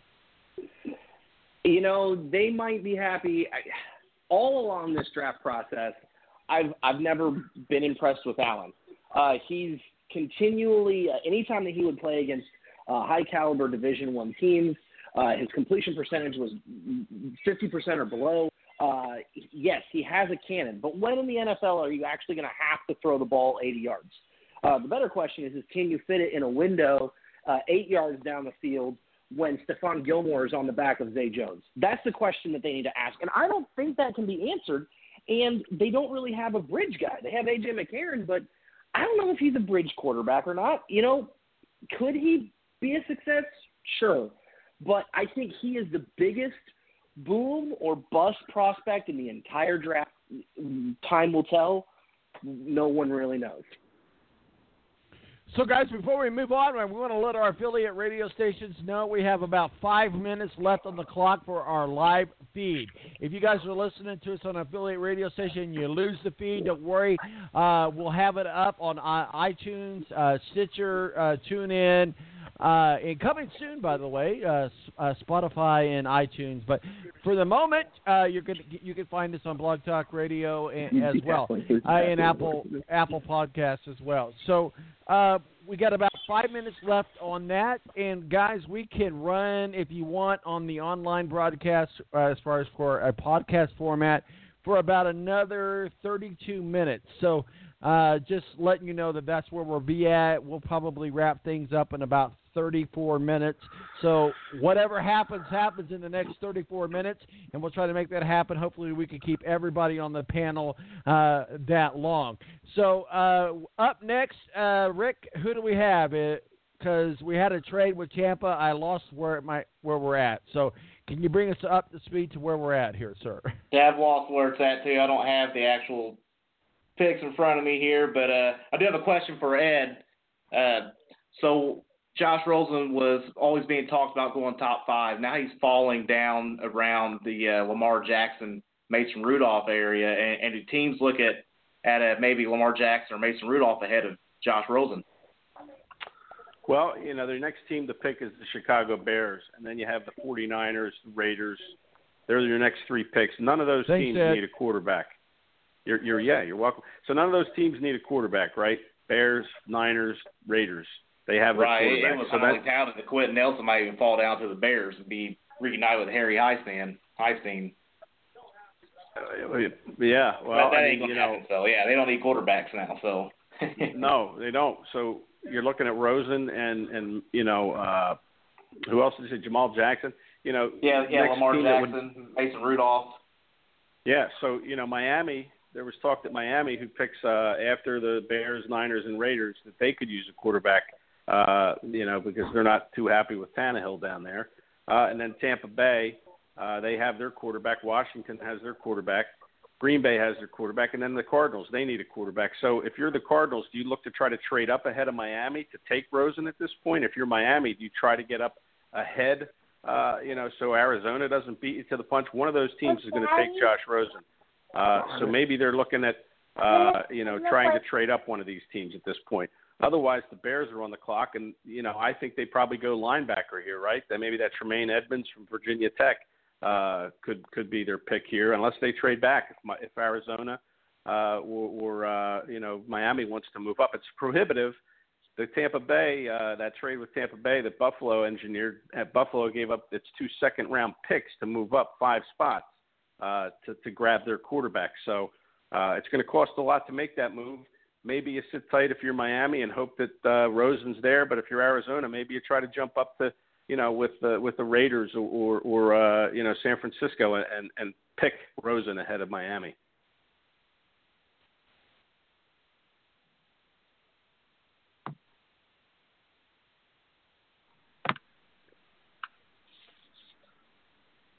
Tom, you there?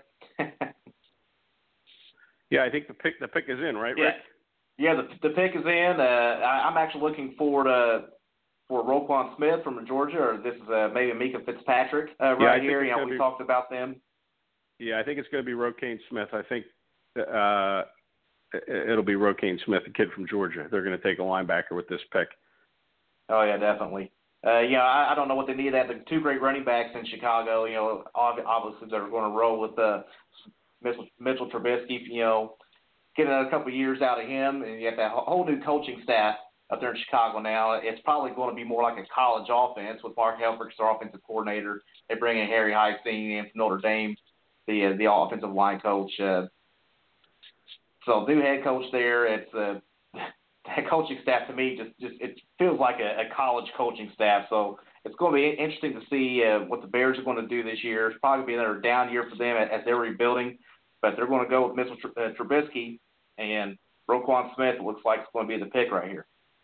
Yeah, well, it's good to address the defense. I mean, they needed help on that side of the ball, and like you said, they have some pieces in play on offense. So you know, why not go with the defense?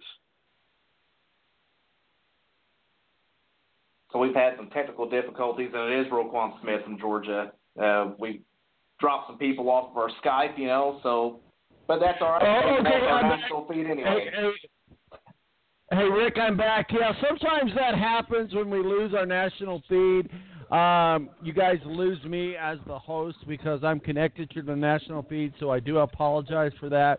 That was not really a Skype issue. That was more of a a uh, us transferring over to internet only. So we've done that now. So we've got about a 20, 20 minutes or so, and I know I know Rick said that he has to get out of here at a hard stop.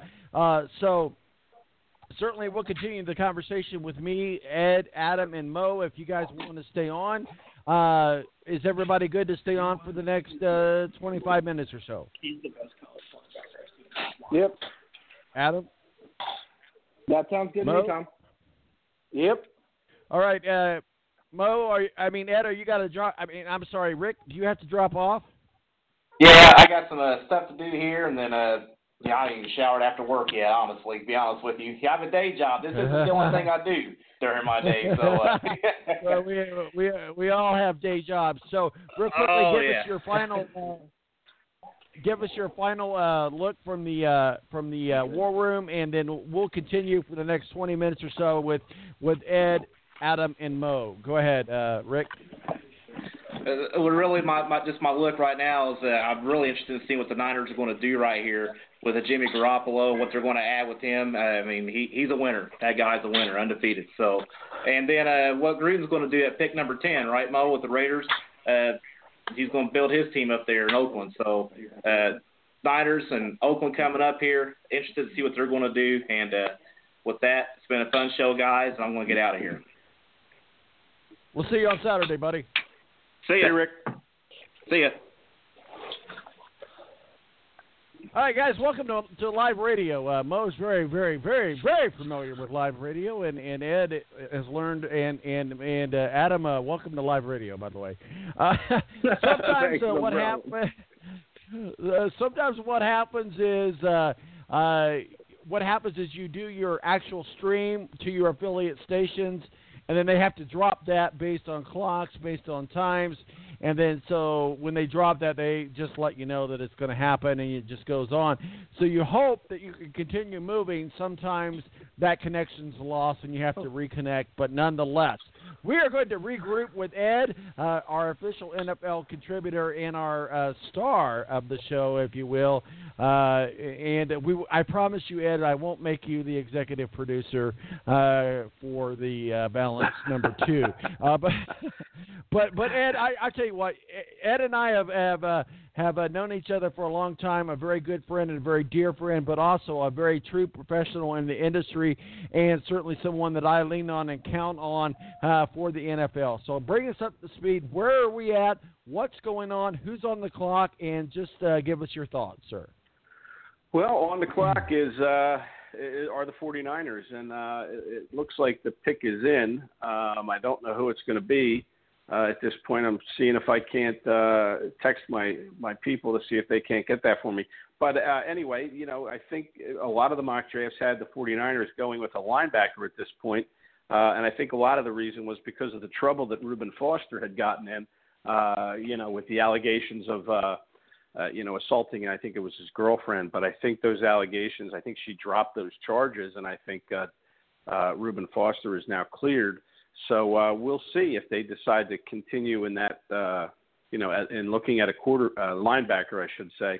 Um, I think that was kind of the popular opinion with Foster in trouble. They still may opt to go that way, uh, and if they do, there's a good linebacker there from Virginia Tech who is young, a 19-year-old linebacker who's got tremendous upside. Tremaine Edmunds, uh, you know, he would be a great pick for the defense. The 49ers, of course, did go defense last year with Solomon Thomas on the defensive line. Um, you know, so they, I think they could go defense here again. Uh, or that, you know, Jimmy Garoppolo, did they have enough weapons around him? Uh, you know, last year we saw three wide receivers get taken in the top 10, and this isn't a big wide receiver class, but there's some talent there. You know, could they go wide receiver? I, I don't know, but it looks like the uh, the pick is in, and Roger Goodell is heading to the podium right now. So, as we stand by for that pick, uh, Mo, what are your thoughts on San on San Francisco 49ers? Well, the 49ers, I think that you got to protect the quarterback, uh, and it looks like they're going to. Mike McGlinchey from Notre Dame is the pick. Yeah. Uh, you There you invest go. that kind of money Well, there in you a guy go. like Nope. Jimmy Garoppolo. Yeah, you got to you invest that kind of money in a guy like Jimmy Garoppolo. You you got to protect him. You know, it's a lesson the Colts learned the hard way. So I think uh, San Francisco does the right thing here. Uh, you pick uh, a a very good tackle uh, to uh, help protect your big investment. Now I think it was a smart pick by the 49ers. Well, And that's the absolutely, a second big Notre investment. Uh, yeah, Yeah. The second Notre Dame No, you're right, offensive second lineman Notre in the Dame top pick. 10. Yeah. Adam. You know, uh, sorry Nelson, to uh, and now Mike exclude you. McGlinchey. Uh, Yeah. Adam. Uh, sorry to exclude you. Uh, we still love you. I want you to know that. Uh, but uh, give us your thoughts. Uh, San Francisco 49ers pick and uh, your thoughts overall so far as what we've seen with the 2018 draft. What are some of the takeaways, some of the bullet points that we can look at from the draft so far going into round number two, Adam?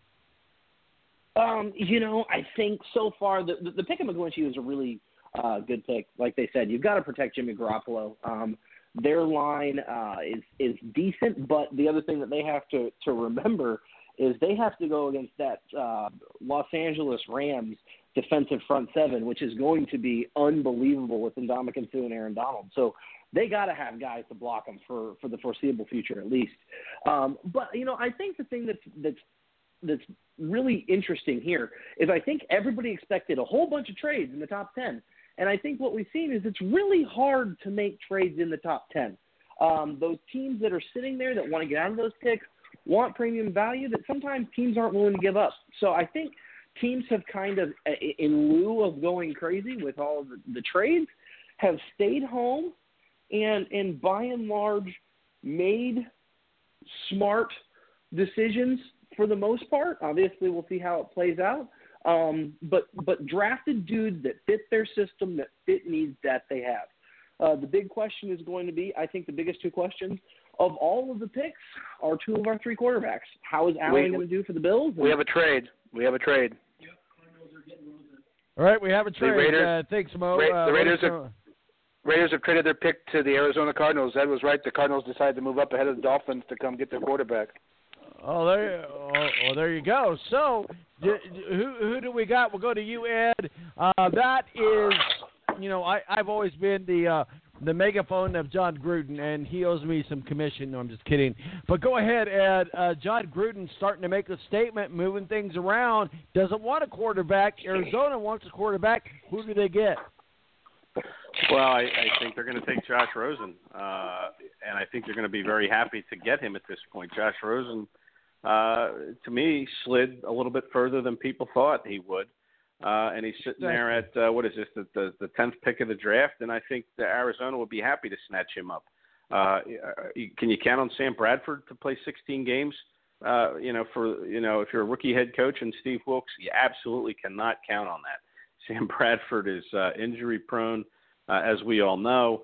Um, so you need somebody that's going to be ready to step in. And uh, you know, Josh Rosen, uh, to me, I think he's, you know, I love Lamar Jackson as a quarterback in this draft. I think he'll take time to develop, but he's got kind of that Mike Vick, Vick clone to him. But I think Josh Rosen is the second best quarterback, in my opinion, in this draft behind uh, Jamal Jackson. So, you know, I could be wrong about that. We'll see. But uh, I, I love this pick for the Cardinals. I think it's going to be Josh Rosen. If it's not, that would be a complete shock. So, hey, Adam, uh, let me ask you this. I mean, Josh Rosen, he slipped all the way down to what we thought was going to be number three to now to like number 10 ish. Uh, what are your, your thoughts? Uh, does Josh Rosen okay with that? I'm sure that he got picked, but I don't think anybody saw him going down this far. What does that look like to you? What what what signal is that sending to fans? Go ahead, uh, Adam. You know, I, I, I think I think the question with with Rosen is is twofold. One, he has had concussion issues in UCLA, and, and concussions are obviously a, a tremendous part of our understanding of the game right now. Uh, the other side of it is, I think people wonder how well is is Rosen going to fit into a locker room. He couldn't move into a a volatile locker room like what they have with the Jets. Uh, instead, he gets to go to a place where they have Larry Fitzgerald, who is the consummate pro. Uh, they do have David Johnson on offense. Uh, they've got some weapons that, that he can grow with. Now, obviously, Larry Fitzgerald's on the if he's not on the back nine, he's on the 16th hole. Um, but you know, he's he will he will be able to guide and show Rosen how to lead a team well, uh, assuming that's what the pick is. But I think he could not have moved into a better situation um, at this point uh, in the draft. Um, he was never really an option for the Browns at one. Um, and if you look at the Jets, they may have a completely new front office and head coach next year. Who knows? So he really moved into the best place that he could have gone um, and someone that they're going to be comfortable with for the next, you know, 10, 10 12 years. So uh, Josh Rosen to Arizona, I think that's what everybody's talking about. Uh, and I don't have the picks right here in front of me as uh, as I've been moving around. So if somebody could let me know when we get a pick in, but right now, Ed, we'll we'll go to you. Uh, the popular thinking is that Josh Rosen is going to the Arizona Cardinals. Yeah, uh, well, it, it would be a surprise if he doesn't. But here, here's a surprise: Arizona Arizona only gave up a third round pick and a fifth round pick to go from number 15 to number 10. So they jump five spots, and Gruden only asks for a third and a fifth. Uh, uh, to me, that's not a good trade for the Oakland Raiders. Uh, you probably could have gotten more, uh, especially when you look at Buffalo giving up two second round picks to jump up five spots. Granted, that was to go to number seven, but Arizona comes up five spots to number 10, and they only have to give up a third and a fifth. I mean, that to me, uh, you know, John Jon Gruden just got robbed blind in that deal. Uh, you know, because maybe he's been away from the game too long. I'm not, I'm not a big Gruden fan, in case you can't tell. I just uh, I, I'm I'm going to be interested to see how he does uh, as a head coach. Clearly, he you know I don't know whose decision it was to make this deal, but to get only a third and a fifth from a team to move up into your spot, uh, it just is not enough. Um, so it looks like the the, the pick is in. Uh, it's interesting that Arizona took quite a bit of time uh, to make this pick after engineering the trade. Uh, so maybe it won't be Rosen, but listen, it almost has to be a quarterback. They have nobody uh, really to step into that spot, and you have a rookie head coach, so why not draft a rookie quarterback? So uh, to me, if it's not Josh Rosen, it will be a shock. Uh, when you if you guys see a pick, let me know. I'm trying to keep up on it as as much as I can. So if you guys see a pick, yeah, here, here yell it's, it it's coming right now. It, it's coming right now, Tom. It should Okay. uh, it, it looks like it's going to be, uh, and, and I'm I'm tap dancing. Yep, Josh Rosen. Uh, Josh Rosen to the Cardinals. Josh with the tenth Rosen. Pick. So we So we'll start with you, Adam, because you're up to bat. Adam, Josh Rosen to the San Francisco 49ers. Great backup quarterback situation. It's just, I don't know what's going on there. Maybe he's not going to stay with the 49ers. Go ahead, uh, Adam. Well, he went he went to the Arizona Cardinals. The 49ers, um, they drafted Michael McGlinchey. I'm but sorry, anyway, Arizona Cardinals. Thank you, Adam.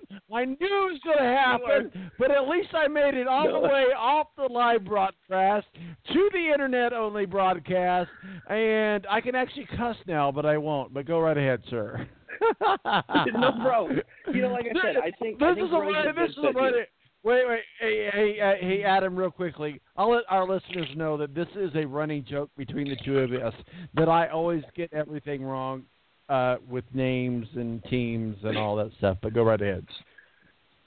yeah, not a problem. So yeah, you know, I Josh Rosen, like I said, he really went into a good situation. Um, he's got uh, Mike McCoy as the offensive coordinator. He's got Larry Fitzgerald. He has uh, David Johnson. They've got a, a decent offensive line. It's it's getting some age on it, but it's it's not bad. Um, and they need to add some offensive weapons, maybe in the second round. We'll see what receivers are available. Perhaps DJ Moore from Maryland or Christian Kirk from Texas A&M.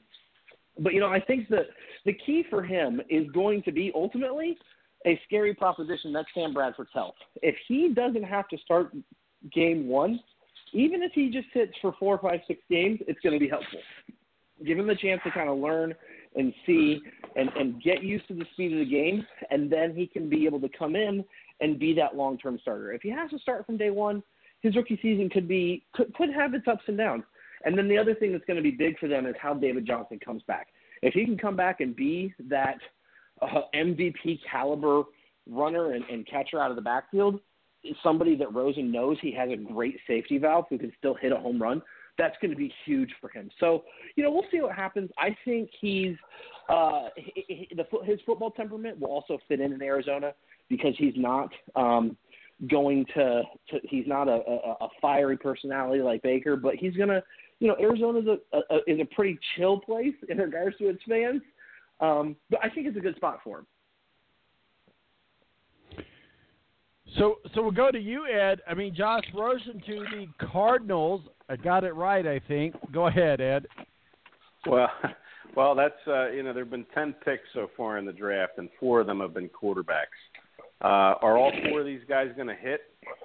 I'd say no. So which one ones won't hit? Uh, you know, I mean, you're going to have all four be Pro Bowl players. I don't think so. So you know, right now you have to look and say, okay, who's not going to be? Maybe Josh Allen, maybe Baker Mayfield. I mean, you, you don't you don't know at this point, but somebody's not going to hit here in the top ten. But four of them have been taken. It really shows that premium uh, teams put on quarterbacks. You know, you need to have your signal caller, and you know, Adam touched on you know sitting and waiting, and you know, a lot of teams don't do that anymore. They put their number one pick right out there. You know, the Chiefs were fortunate they had Smith, and they could let Patrick Mahomes kind of percolate for a year, but other teams have not done that. You know, the the Tampa Bay Bucks started Jameis Winston right away. Tennessee started uh, Marcus Mariota right away. The Eagles What do you put? Carson Wentz in right away. quick. So, uh, you know, these players are picked to play, uh, and the only way to get used to the speed of the game in the NFL is to actually play in a game, and you can do that in the preseason. But uh, you know, these quarterbacks are making a ton of money uh, right out of the chute in their first year. You know, any top ten player is. So, you know, the days of sitting and waiting, I, I think, are you know, teams would love to do that. They would love to have the luxury to do that. But you know, to me, I think Josh Rosen could be a starter day one uh, over Sam Bradford. Um, you know, uh, there's no lock on Sam Bradford. You have a rookie head coach who wants to win, and if Josh Rosen gives him a better chance of doing that than Sam Bradford, then Rosen could be your starter day one. Well, guys, we've got about 10 minutes left or so. Uh, the, the Dolphins are on the clock. Mo, uh, you're up. What are your thoughts? Dolphins, who do they go with? I mean, there's a, there's a lot of options here. Go ahead, Mo. I thought you forgot I was here. Uh, I've, I No, I'm sorry. napped Hey, up on that. we had all kinds of stuff going on. I apologize, Um, buddy. Go ahead. I mean, you know, Miami. It it uh, it's hard to say. Do they like Lamar Jackson enough uh, to take a quarterback here, or do they work on their defense? You know, there's still uh, the uh, the linebacker from uh, from uh, was it South Carolina. There's still you know guys like Minkah Fitzpatrick there. Uh, it looks like that they took Minkah Fitzpatrick from Alabama. Good Wow. pick, uh, a guy who's uh, Okay. uh, definitely a decent safety. I, I think it's a it's a good pick for them. Their defense was uh, rough in the secondary last year, so uh, we'll see. Uh, we'll see if Minkah Fitzpatrick can make that defense a little bit better. Well, absolutely, and I think even today, Adam, you'll agree with this that we were even talking about that that could be the next uh, safety for the Colts. Uh, so the Dolphins pick up uh, say, uh, from Alabama Fitzpatrick. Go ahead. What do you say, Adam? Uh, Fitzpatrick's a great uh, all-around player. The question with Minkah Fitzpatrick is: is he a safety uh, or is he a corner? He's not quite big enough um, to be a traditional safety, um, but he's not quite fast enough to be a corner. Um, they can play him similar to how the Philadelphia Eagles use Malcolm Jenkins. Um, uh, but you know th- that's going to be the question. But he's a great leader in the locker room, and uh, he's an extremely intelligent football player. So you know, I think it's a good pick for the Dolphins. Uh, he just needs to be utilized correctly by that defensive coordinator, um, and, and really they can use him all over the field. Ed, what are your thoughts uh, on uh, the- Dolphins pick safety Fitzpatrick? Go ahead, sir. Yeah, you can come into the league and play safety. I think that you know a lot of teams like guys to come in and learn how to play corner first, and then maybe move them back to safety. I know the Eagles are kind of uh, having that conversation about Rasul Douglas right now, uh, who they picked in the third round last year. He played corner this year, but he's got the size. He's a six foot long. You know, he's six foot, very long. He's 200 pounds, which you know, Minkah Fitzpatrick is six foot, over 200 pounds, and um, you know he can tackle. So you, you could really play him. Uh, and I and I apologize for that uh, car noise in the background there, but I, he could really uh, play anywhere. But I think I think teams like when they draft in the in the secondary, like they like to have team, uh, guys come in and, and play corner first before learning how to play safety. But uh, you know, we'll see what Minkah Fitzpatrick role will be uh, in Miami. I don't know what their corner situation or safety situation is like. Uh, I know you know Byron Maxwell played corner last year, didn't play it very well in Miami. Uh, so he may start out as a corner with the eye for moving him to uh, to safety. That's what they did with Malcolm Jenkins when he was drafted into the league by the Saints in the first round. He played corner for two years, and they moved him to safety. And now, you know, he's one of the top safeties in the league. So, uh, you know, you, you start a corner and then you move back to safety, and that's what they might do with Fitzpatrick. But again, I don't I don't know what they have at safety. Uh, maybe they feel like they have a need and they will work him at safety first. But he's a heck of a player. There's no doubt about it. Um, you know, another another secondary guy goes. You know, after Denzel Ward, number four, and now uh, Minkah Fitzpatrick in the secondary. So again, we'll see how the Browns. You know, they'll be compared Fitzpatrick versus Ward, just as all these quarterbacks, the four taken in the top ten, they'll all be compared. And you know, we'll see who hits and who misses in that top ten. All right, guys, we got about seven minutes left. We're just going to go around the clock, and we're going to start with Adam because Adam's been our honorary guest tonight. Adam, we appreciate you joining us as part of the Balance Special. We got about seven minutes left. We're going to get final comments from everybody. We're not obviously going to be able to cover everything because we're not going to be here as late as Ed's going to be here. And uh, but we'll start with you, Adam. Uh, thoughts on tonight's draft? What are your thoughts? And then we'll go to Mo, and then we'll go to uh, Ed, and then we will wrap it up. But go ahead, Adam. Final thoughts for tonight on today's draft. Tonight's draft. Go ahead. Uh, final thoughts. You know, with the draft not even halfway through yet, um, I uh, in the first round, I think uh, we've seen um, teams take take smart players that fill holes. That's kind of the theme of this year. Very few reaches, picks that are like the the, the shocker picks. Um, unless you felt like Baker was a, a shock at one, um, but but it's still filling holes. I think that's the theme that we're going to see. Uh, I think you could see quite a few trades in the back half. Uh, I know Seattle they need to acquire picks because they only have a first and then they drop down to a fourth. Uh, I wouldn't be surprised to see the Eagles trade out because they need to to to be able to have some, some cap flexibility. So the Eagles could trade out from 32 to maybe like the Browns or the Colts if there's somebody available, and then they can just slide down a few spots and still get a player that they really like. So I think we could see a lot of uh, a lot of uh, trades come in in this back half. But so far, um, I don't really think there's one of those picks that makes you just go, really? Uh, it, things make sense. Um, which is I think the the, the if there's one theme so far, it's that it's it, maybe not exactly the picks, but even the picks that may have come in different places, um, the the player selected went to a team where there was an obvious need at that position. So I think I think so far that's that's where we're at. And we'll go to you, Mo. And uh, Adam, thank you so much for joining us. And uh, we'll catch up with you again soon. And if you want to join us Saturday, you have an open uh, door invitation, sir. But we hope you have a great day. And uh, thanks for joining us tonight. Thanks, Tom. I appreciate it. Thanks, guys. Thank you.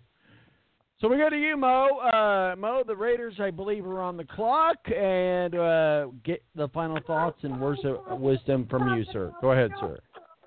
Well, I, I think there was a mistake made in a, in a what are they thinking pick with the Browns at four. You know, we talked how could the Bear, how could the Browns screw this up? I think by not drafting Bradley Chubb uh, at four, they did screw this up. You know, you had a guy who, by all accounts, uh, should be uh, you know one of those top of the line players and I think the Browns screwed it up. If Baker Mayfield doesn't hit, this was another wasted draft, I think.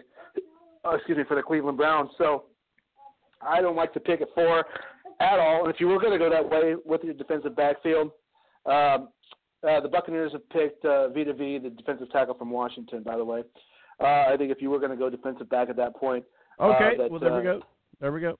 That, uh, that Minkah Fitzpatrick would have been the pick there. So I don't like the Browns draft so far. I know a lot of Browns fans are already crowing on Twitter uh, as we get ready to do our uh, Cleveland Cleveland Browns the post draft show here, as we're part of the Cleveland Browns radio network here in Ohio. So uh, I, I don't like it. Uh, I will. I'm sure I'll get slammed all over the place. Because a lot of Browns fans are are happy, but I think the Browns have not had a great draft so far. Uh, thanks, Mo, and and uh, hopefully I, I hope you will join us Saturday morning as we break down uh, the rest of the rounds of picks. Where can people find your work and masterpieces, sir? Uh, you can find me at 93.1 The Fan uh, in Lima, Ohio, or on Twitter at Mo Radio Show. All right, buddy. We'll talk with you soon, and have a, yourself a good week.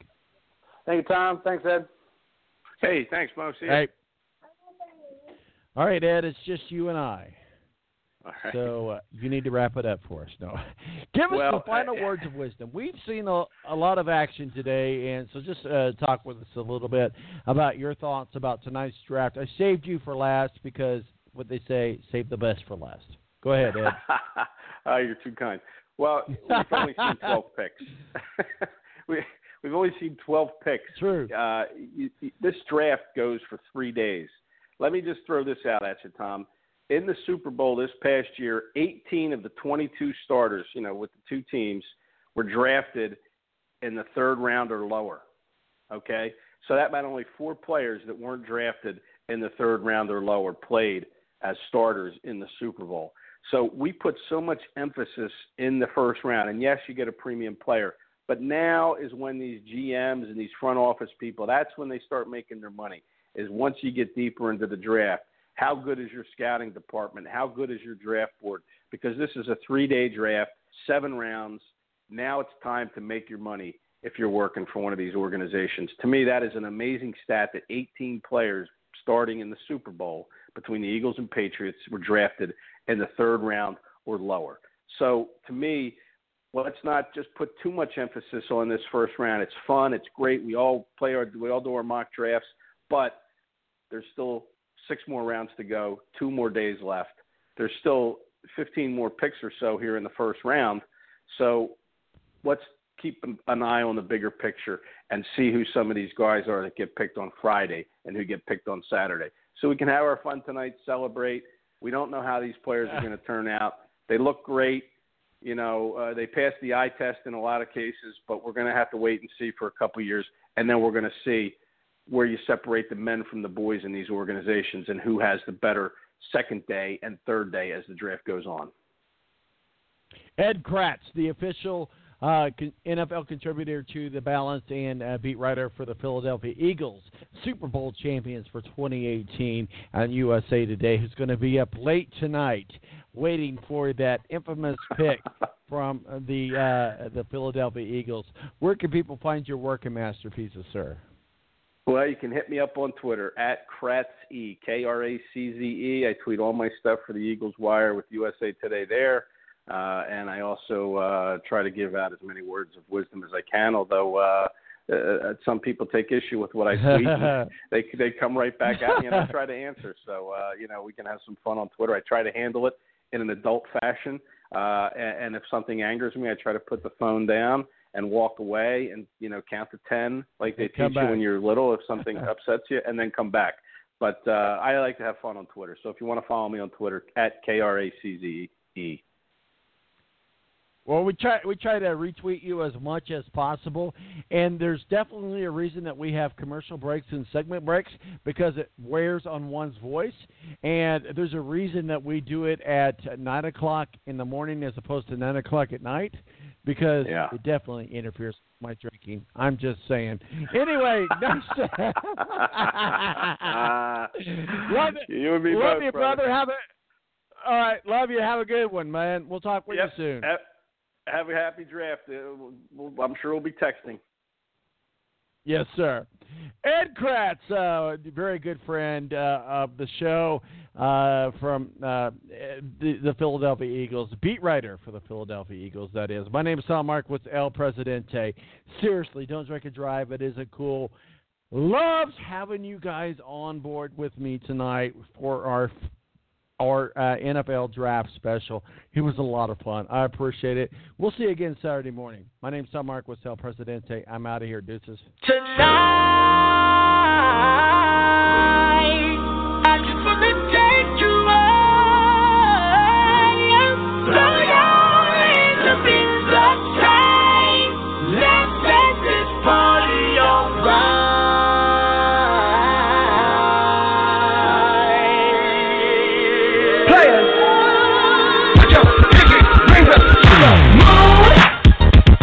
Join us next week for The Balance. In the meantime, check us out on Twitter, T Balance, or Facebook, The Balance, or online at www.thebalanceonline.com. When you drive a vehicle so reliable it's backed by a 10 year, 100,000 mile limited warranty, you stop thinking about what you can't do and start doing what you never thought possible. Visit your local Kia dealer today to see what you're capable of in a vehicle that inspires confidence around every corner.